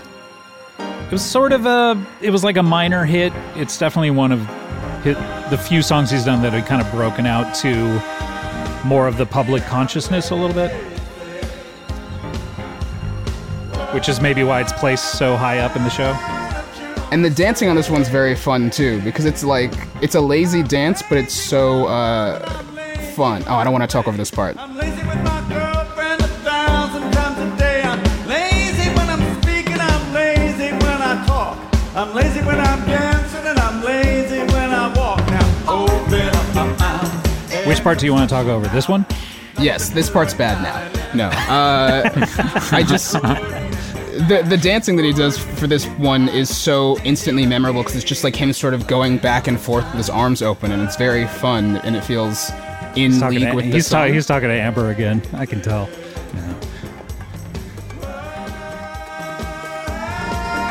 All right, this is lazy. So the What was the- that song? The song that he mixed with uh, talking about the government. It's I know sometimes a man is wrong, which might be on What Ray is that Momo. from? Let no, it's not. I just up. checked. I'm trying to figure out where it. It's it's from one of his. so- yeah, it's from Rei Momo. It is Yeah. So in your face, in my face. Sorry, you guys are saying Rei Momo, Rei Momo. Uh, Ray Romano. Ray Romano. oh, I know, Deborah. Sometimes a man is wrong. Oh no, Deborah. God, Jesus Christ. Once vacationed at the same hotel as him. Um, yeah, that's from uh, Rei Momo. One of the last uh, songs on it, as I recall. Uh, good song. All right, so then, um, by the way, in between the songs, and this was not the case in the concert version. Um, there's there's more talking. Like uh, Mr. Burns kind of does these like sort of monologues in between a lot of the songs where he talks about the themes of the show. Um, and uh, what did you guys think of all that? Did he do that when you saw it on Broadway? On Broadway, yeah, because when Okay. when you do something on Broadway, I think there's an expectation that it's going to be thematically a little more challenging, you know, Right. but not in the concert version. I loved it. I feel like David Byrne always has this feeling like he is a, a children's talk show host, and just hmm. having those sort of interludes in between nails that feeling for me. And just him being like, "Here's another wonderful thing about the the world that we live." in." I'm like, "Great, keep that up." By the way, Demi, did you see the John Mulaney Sack Lunch Bunch? Yes, I did. Yeah. Loved it. It's great in that. I love the song that he does on that. All right, so then he goes into "This Must Be the Place" naive melody, which is just oh, just incredible. Let's hear uh, this. I can't believe he put this so high up in the set list. Is you know it's cr- it's crazy watching this again. He has so many songs that could be the last song, and and they're like song four or they're in the middle. Absolutely. the uh, uh, once in a lifetime is like could be the end. It's it like it it brings down the house, let alone burns down it. But I'm um, I'm always so shocked that he seems to love playing these songs still. do you think do you think at any point he said to Talking Heads, "Can we just call this David Burnin down the house?" And they said no. He was like, "Okay, my bad. Shouldn't have even mentioned it." At definitely at one point. Yeah, I mean, of course he did. I think it's a weird. It's weird to even posit that as a question. It's almost like you're receding into your Oh Jesus Christ! question itself. I just want to real quick, Adam. Can you give me a definition of the word Yeah. recede? Use it in a sentence. Uh, Of rece- I'll, I'll use it in a sentence. Um, I receded to the store where I purchased uh, Butterfinger, It doesn't really Butterfinger? help my understanding the, of the candy word. bar. But okay, all right. Well, let me try again. Um, I'm gonna recede on over to the coffee maker and make myself uh, a coffee uh, when I wake up in the morning. Okay, so you can recede over to somewhere. Absolutely, you seed, or I'm gonna recede these dishes before I put them into the uh, dishwasher. Hmm. I'm just gonna look it up. This isn't helping. Yeah, go ahead, go ahead. this song is it's you see a show like this and you really, you know, someone who doesn't even know David Byrne or Talking Heads would, you know, it's one of those. By the way, there's a really great um, Stereogum article about this song that just came out today, uh, the day we're recording it, uh, by, uh, of course, I've talked about him on this show before, Tom Breihan, a great writer. He does a column called The Number Ones, where he, he writes about every number one single uh, since the Billboard charts began in 1958. And this did not hit number one, but um, for uh, the Indiegogo campaign to help save the website Stereogum, he's been. Uh, if if people pledged a certain amount, he will write about whatever song they ask. And someone asked about this song, and um, it's a great article that that Tom Breihan wrote. But even better is the person who suggested it writes about his wedding and how much this means to him, and it's very very touching. Go uh, read it if if uh, you can. this song was uh, the song that I heard that made me cry for the first time in quarantine. Uh, I went on a hike and I was listening to Stop Making Sense, and I heard this song, and it just made me think about uh, being in college and dancing to this song. And I was like, oh, to be in a crowd of people again. Yeah. What day of quarantine was that? I want to Day say, one. yeah, I want to say it was day one. Why are we here? Like March 23rd. yeah. Okay, uh, let's hear E Zimbra. That's next. I mean, E Oh, Zimbra. man. This is so This fucking good. So great. God. This is, by the way, I think um, the full band finally is out at this point, and Angie Swan comes out. I think this is the first time you hear Angie Swan. She's like amazing uh, guitarist. Oh, it's so great. By the way, Mr. Burns straps on his guitar for this as well. It sounds so good. This is the first one that I think is heightened by the way it's shot because he gets Yeah. very close and like follows performers as they're going, and it's it works so well. It makes the song feel so powerful. What a great song.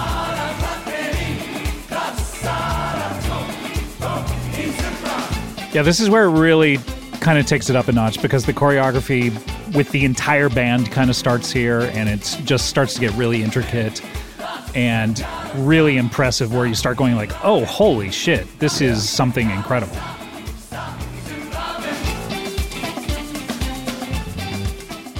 All right, let's then go to Slippery People. Slippery People. Oh, this is so good too. Love this song. They do say little creatures in this song, Scott. Oh, they do. Why did we argue about that on a previous show? We didn't argue about it. I I was like, "Do they say it in this song? And then I looked up the lyrics and I was like, nope. But they do. Oh. Okay. That's why I need a researcher so badly. yeah. Why don't you just recede to one? Yeah, I should recede one up. Do remind me. Do they play this in? Uh, they do in uh, Stop Making Sense. Yeah, They do, yeah. So so far we've had two songs that were in Stop Making Sense. Not a lot from Stop Making Sense. I have to admit, less than you would think. When I went Well, back and it's like counted, four. yeah, it's like four or five. It's it's not that many songs from that that have the. And it's so great to hear some of the later Talking Heads tracks. Yeah, like Blind. done this way. Yeah, Blind is amazing.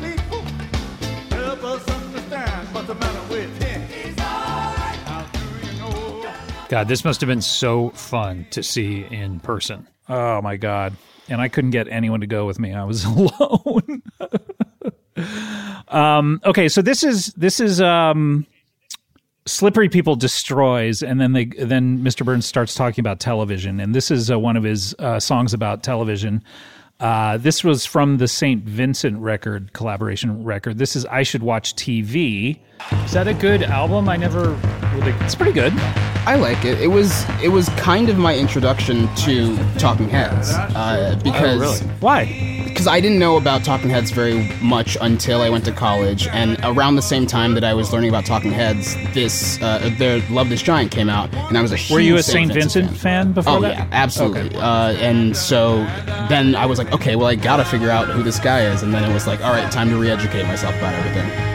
When she was on Comedy Bang Bang, I can't remember if this made the actual episode or not, because we, edited some of it down. But I remember saying to her that her album covers reminded me of David Byrne album covers. This is this is before this was announced, and she got a very curious look on her face, like, hmm. Really? And I th- and I thought that was a weird way to react to that. And then they, annou- then they announced their collaboration, like you know, three months later or something. Behold, I love the way this one is shot too is so awesome because uh, it's him talking and then he turns to the curtain and the camera like whips and you like it immediately turns into like a like he's looking at a TV like Yeah. the light through the curtains. Also, It's the so very, cool. very last shot of this, when the lights go out, is very dynamic and Hmm. um, it is is an example of not shooting it just from the audience's perspective of like, oh, here's the show. It's very cinematic. Um, all right, so then uh, we go into the single from uh, American Utopia. This is "Everybody's Coming to My House," which. Um,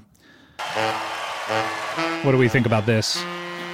Oh, I love this. And I love the story he tells before about a bunch of kids, like elementary school or junior high kids, singing this song and how he felt it changed the meaning of the song to something far more optimistic and inviting. Because he always meant it as like more of a cynical meaning, like, I can't wait for these people for to these leave. everyone to leave. Yeah, and then they play that uh, over the credits. The Yeah, it's elementary really nice. school. And it's really good. I love the drums on this song so much. When it kicks into the chorus, just great. plants and trees. Take a closer inspection if you can. This was very fun to watch uh, with friends who didn't really know or care about David Byrne because they just kept commenting on how much he uh, feels like an alien who's just landed here and is like talking about buildings a lot and how Oh, yeah, cities don't- work. Who did you watch this Plants with? and trees. Uh, my friend Liz, who is really big into music but does like just as talking Has blind is- spots. Yeah. Yes. Um. Okay, so then after that we go into kind of what I mean could have been the end. Everyone was so hyped up by it, oh, but this is once in a lifetime. Just an incredible performance.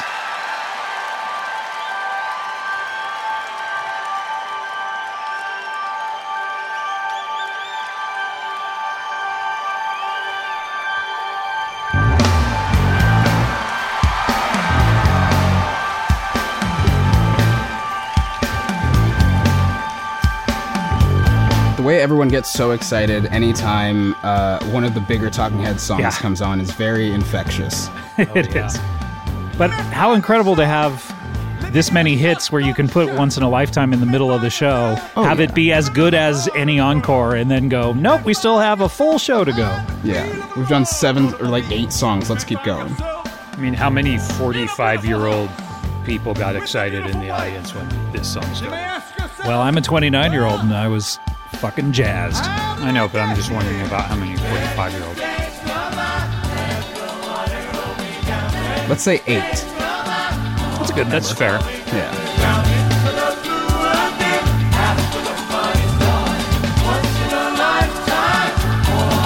You may ask yourself. I want to get to the point where Angie Swan comes in with the guitar just because uh, She shreds. she shreds and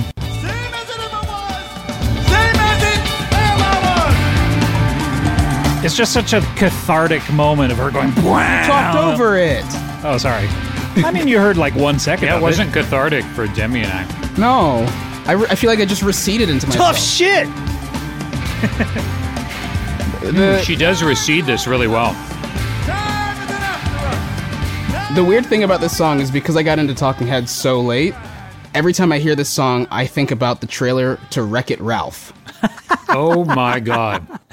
which is So, what a- are you thinking about? Well, like, are you thinking about the images, the character Ralph? Are you thinking about Sarah Silverman's princess character? What? What exactly? I'm thinking is, about it all. I'm thinking about the establishing shot in the trailer when you hear this song and, you and then he's like, "I'm gonna wreck it," and I'm like, okay. Every time I hear this song from this band I love, I gotta think about this movie.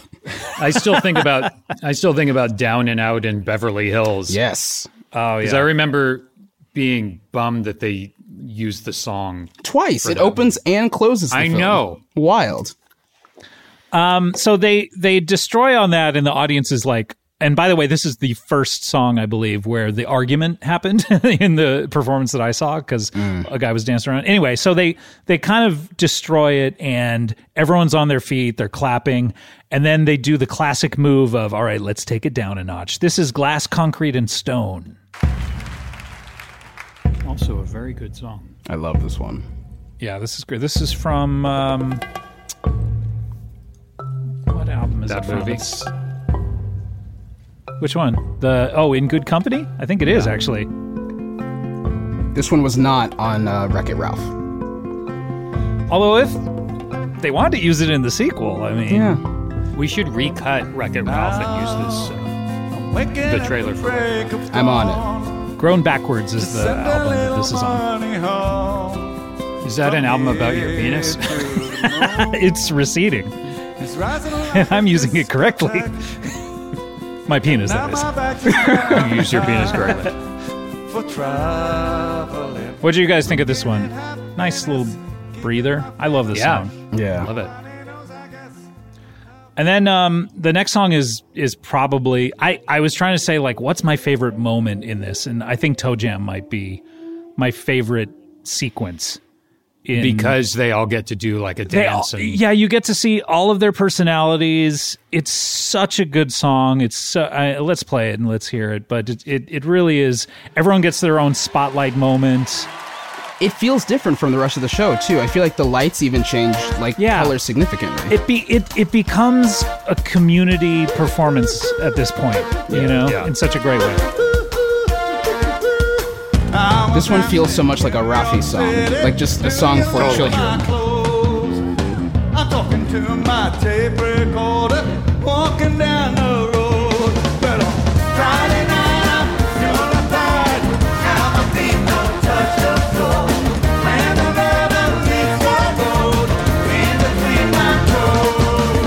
Have you guys seen the music video for this song?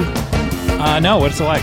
It was, I think it was like, it went viral a while ago, but it's like basically, it's a bunch of people in a house getting naked, Oh, yes. and then the censor bars. Yeah, Yeah, so they so it's it was weird because I was watching the video and I was like, this is very atypical for a Mr. Byrne's video because it's essentially people gather in an apartment and they start taking off all their clothes. And they're they're like sort of sexy models. I was like, what is going on? And then the sensor bars, like the black sensor bars, um, depending on what body positions everyone is in, spell out different words, which is really cool. When the river meets the road in between my toes. So good. My favorite one, I think. And then after the joyous um, celebration of that, the lights get very stark and Born Under Punches starts. So let's hear that. Um, it's uh, a very cool.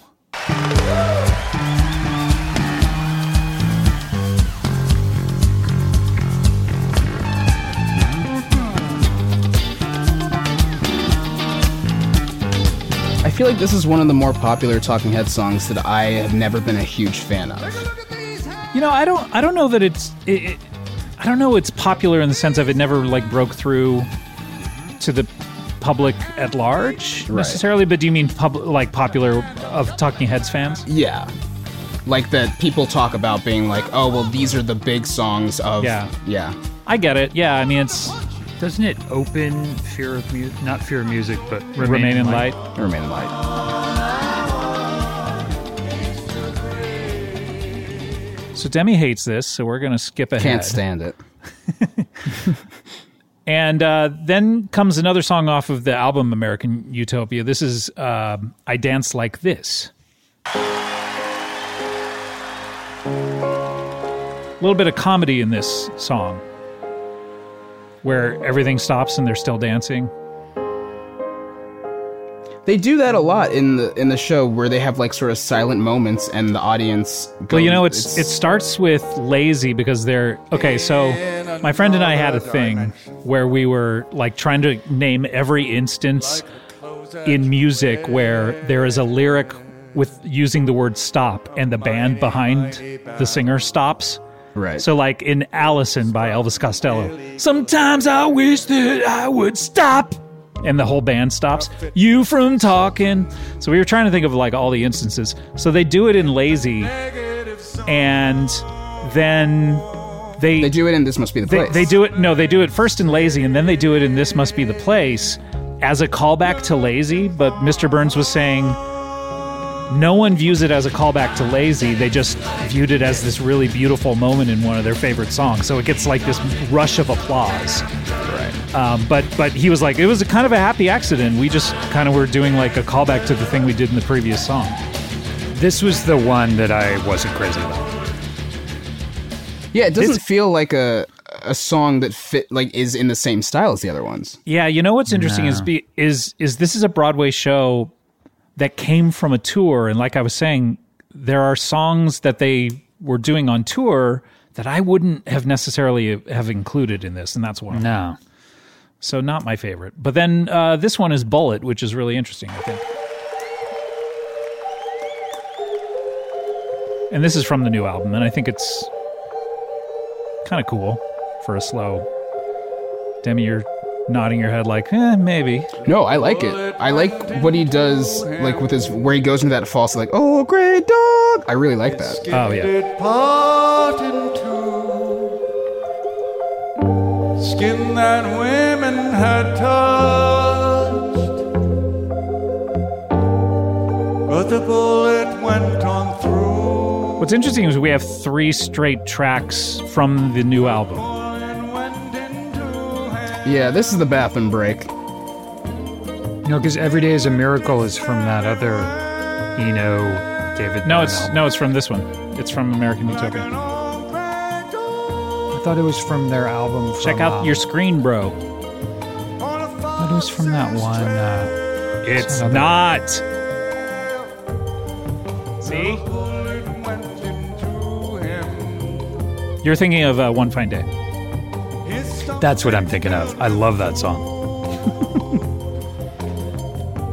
Demi actually did go to the bathroom during this song. Ooh, he did. Yeah, I did not. I went to go grab a laptop charger.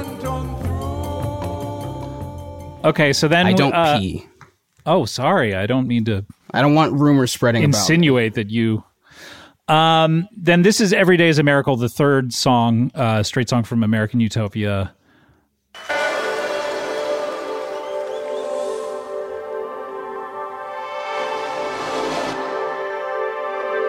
I think this song is so funny. I did not know about it before American Utopia, but the lyrics are very. uh They're just I, they're comical in a way that I, I I can't even explain. It's like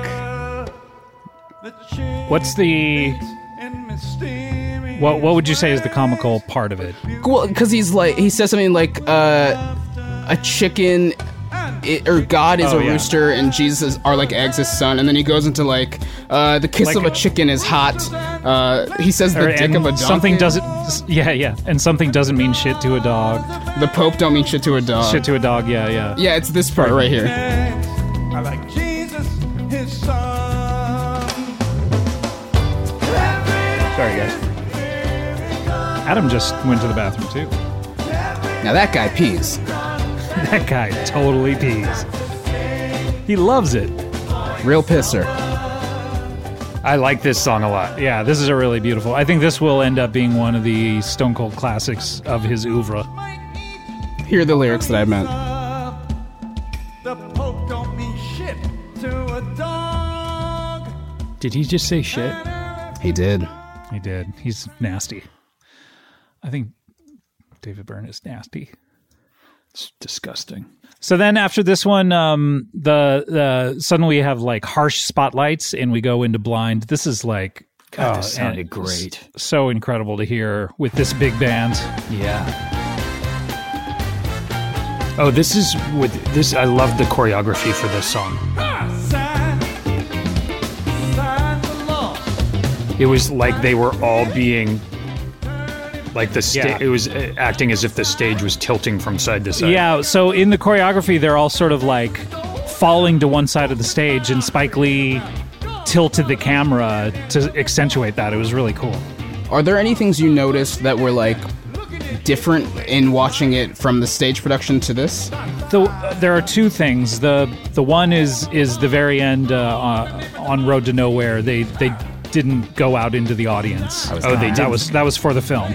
But the other thing that I was trying to remember whether it was in there was the Colin Kaepernick reference.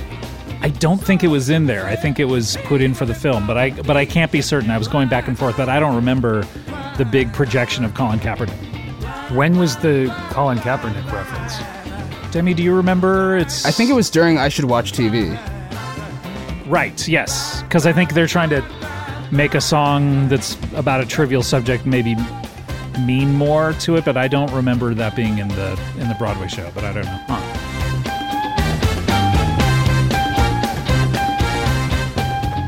I love the choreography in this and uh, everyone's characters that they're sort of playing during it. It's really cool. Uh, then we have Burning Down the House, which could be the end of any other show, but no, there will be four more songs after this, or three more songs after this.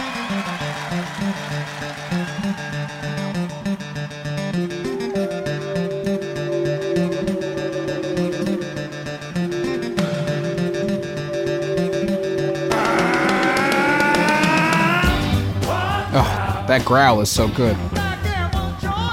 Let me hear you try to growl. Ah! it's pretty That good. was actually very good. Thank it's you. just as good as his. Oh, thank you. I should do American Utopia. Demi, you're a you're a musician as well as being a comedian and everything. I mean, In a way. what is what is the how difficult does this seem to you? Do you think you could do it? Absolutely not. I I don't even play in front of people because I'm like this feels nerve wracking. So to do that and then also like to sing and dance or to sing and play an instrument to do any two things I'm like that's crazy. So to do like three I'm just like these guys are superheroes. It really is endlessly impressive watching what they do. I mean, it's crazy. It's crazy, and they seem like they're having so much fun. know. Which I would say after about twenty performances, I would be like, "Oh man, what a drag doing this is." And But Fuck this. fuck this- David Byrne, fuck you. This performance of Burning Down the House is so good, but it's so hard to beat the energy and joy of the Stop Making Sense version. Right, right. Yeah. But I don't know that it does. I think the Stop Making Sense version's probably better. But um, and then we have uh, this is okay. So this is a Janelle Monáe song, which um, called "Hell You Talmbout," which um, she performed at the Women's March. Um, Kulap was there. Um, speaking of the Great Curve, and um, I was there, saw- too. Oh, you were there. Mm-hmm. I Speaking of the was. Great P. This dude pees. Um, I was at, I was in San Francisco because I had a, uh uh live show, a previous engagement. I was bumming that I couldn't go, but in any case, I was across the street at the Man's March. I went back. swinging your big fat dick around. It's a man march. Gotta let him know. but so so this is a cover of a Jan- Janelle Monáe song, and this was um, I, in the four times I've seen it, I it's it's very moving, almost impossibly moving when you're there live. I would say, um, because this is a song about uh, uh, people of color who have who have passed away uh, and been killed. Yeah, murdered essentially, and they're saying say, say his name, and they're and you uh, they're encouraging everyone in the audience to say these names. It's really a very uh, striking moment. And then in the film, I was wondering what they would do in the film, and Spike Lee takes it- it to another level. Yeah, he and he goes further and and shows people who have been murdered since this performance of Yeah. Right. But he has a lot of their loved ones holding That's up right. pictures of them, which is really the when I saw um, the first one, it just was like a gut punch. It was like, oh wow, that's what he's doing, and then it just continues on, and there are so many names. Let's hear um, some of this song.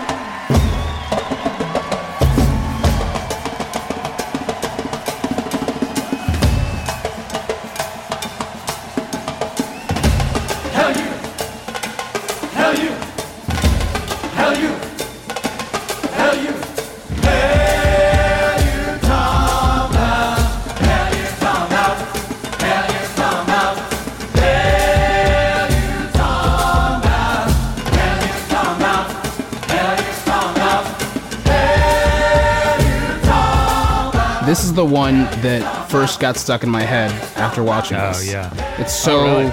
it's just so uh, repetitive in a way that I think it's supposed to be that it's like kind of Yeah. hard not to think about, and it's incredible. Walter Scott. Walter Scott. It's also the song where it feels like they don't they stop doing choreography. Yeah. It's like they don't want the distraction to be their movement. You're right. They're they all just stand They're there. sort of in a line. Yeah, they're in a line. They they are stepping forward a few people at a time to kind of like lead the crowd Oh, in yeah. saying these names. Um, yeah.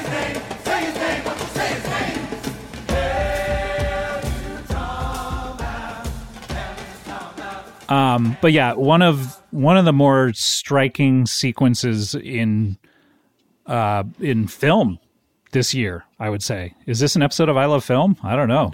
I think it was. It was brief. It feels like this whole thing should have been. Yeah, you're, You're right. What are we doing? um, and that is a that is just a a very um, incredible moment. To Not only watching the film, but to be there in person. And then you have a couple songs after that. You have "One Fine Day." That's this is the song that he did with the Brian Eno Oh, I, um, th- this song. collaboration. And this is this is beautiful. Kulap heard it and was like, "Did he write that song?" Me too. I was, was like, like, is this a song yeah. I've known all my life? And I'm No, it's incredible. He performed it on Kimmel, I believe. Oh, that makes sense then.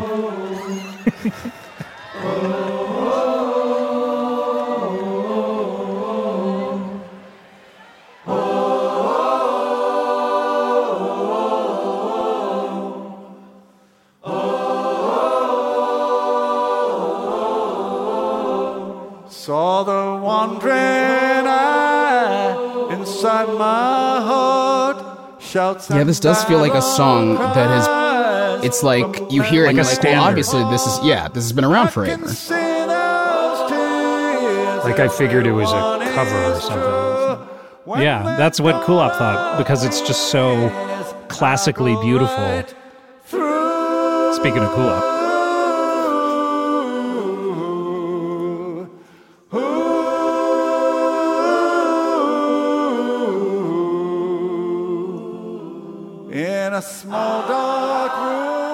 so good. Yeah, Watch the movie. Watch the movie for yourself. And then uh, the very last song is "Road to Nowhere." We talked about it. Um, they are marching around. They go out into the crowd. Um, and they're playing to the camera and making faces at the camera and stuff. It's like very charming. Everyone gets their own moment. And then we go backstage with them after.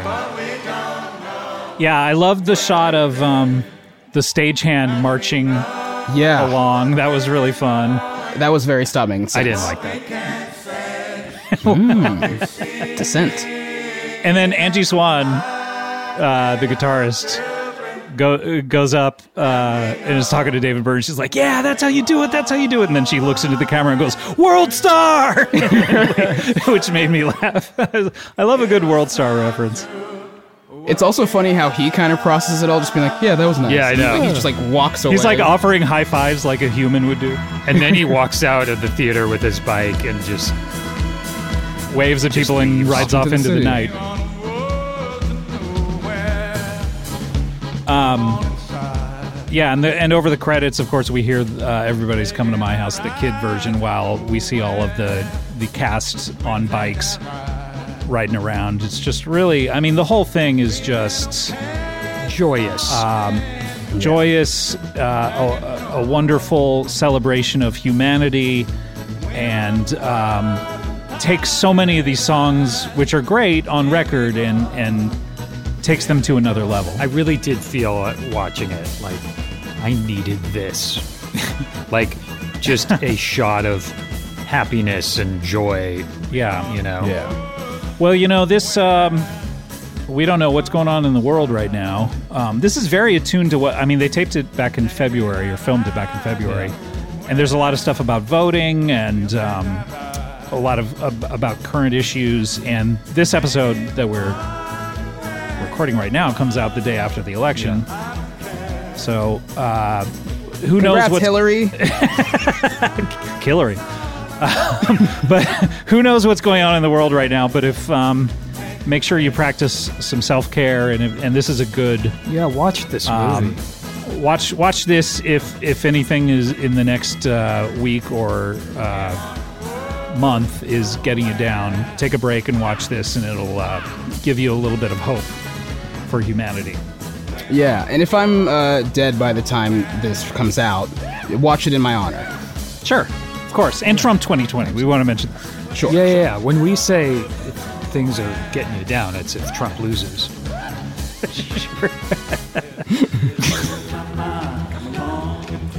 um, what what's this version of the Great Curve? I haven't listened to that yet. We listened to a little bit of it uh, before. Oh, we did? and you were here, and yeah, when we went to break, I played a little bit of it. Oh shit!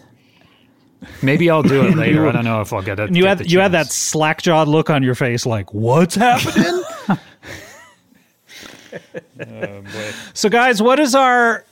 Okay, so when I when I went to see this show, I first of all, I I don't like taking pictures during shows because I've I went to see Springsteen on Broadway and they were so hardcore about anyone bringing their phones out during the performance. And I was and I had a front row seat and I was like, "Man, this would be such great pictures, but I can't do it." And then everyone around me was taking pictures constantly. But so I feel I, I feel really weird, but I did take like two pictures during Road to Nowhere because all the lights were up and everyone was dancing. Um and I posted it on Instagram and I was saying at the time like I think this show as a show equals or is better than Stop Making Sense. What do you guys think? I think it's hard for me to compare because I've seen Stop Making Sense so many times and it feels like that's what Talking Heads is to me. And it is interesting to watch this and just have it be like, this is supposed to be just David Byrne, and he kind of separates the way that David Byrne songs are presented from Talking Heads songs, but it does feel like. uh, It feels more like it involves the audience and is supposed to be a performance more than a concert, which is nice. But I, it's just hard to beat Stop Making Sense to me. Me too, but I will say it's it's similar. I see why you why you say that because there isn't another show, a concert that is just brings out the joy of music and and humanity like this and stop making sense do. That they, have that in I've seen. I've seen Mr. Byrne a few times solo, and this is the most reminiscent of Stop Making Yeah, Sense. I mean, it it it feels to me like.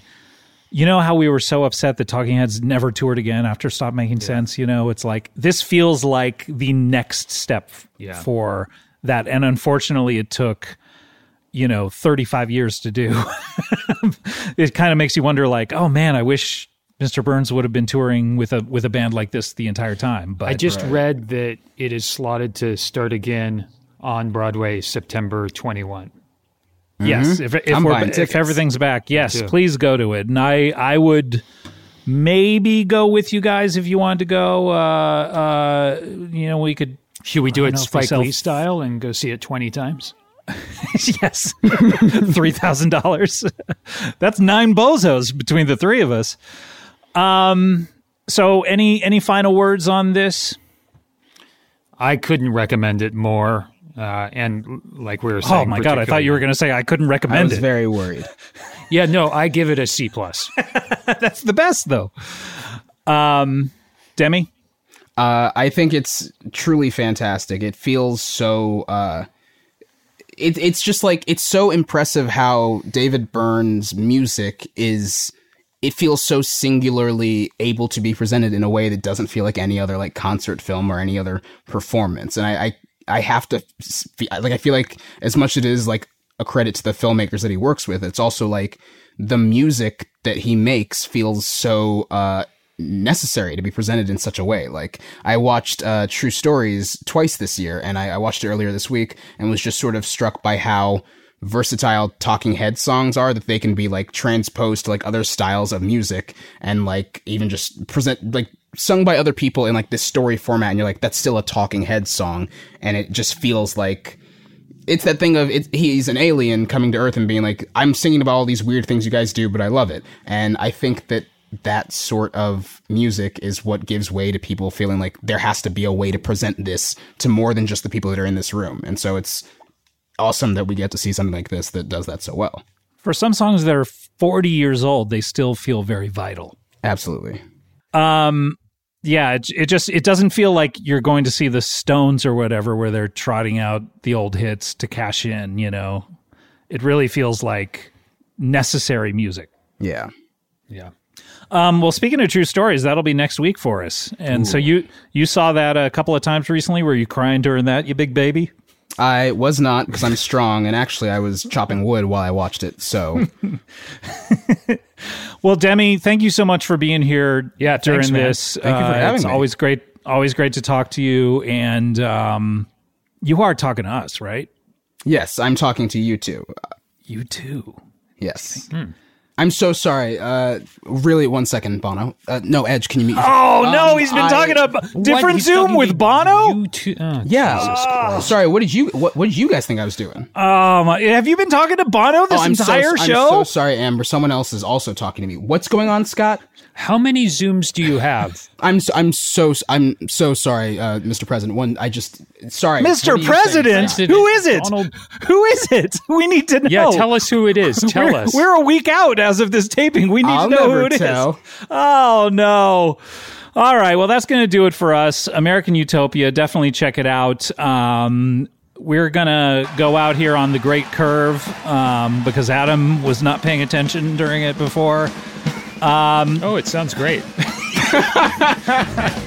Demi, thanks so much. And thanks to you, the listeners. We'll see you next week. And until then, we hope that you found what you're looking for. Bye.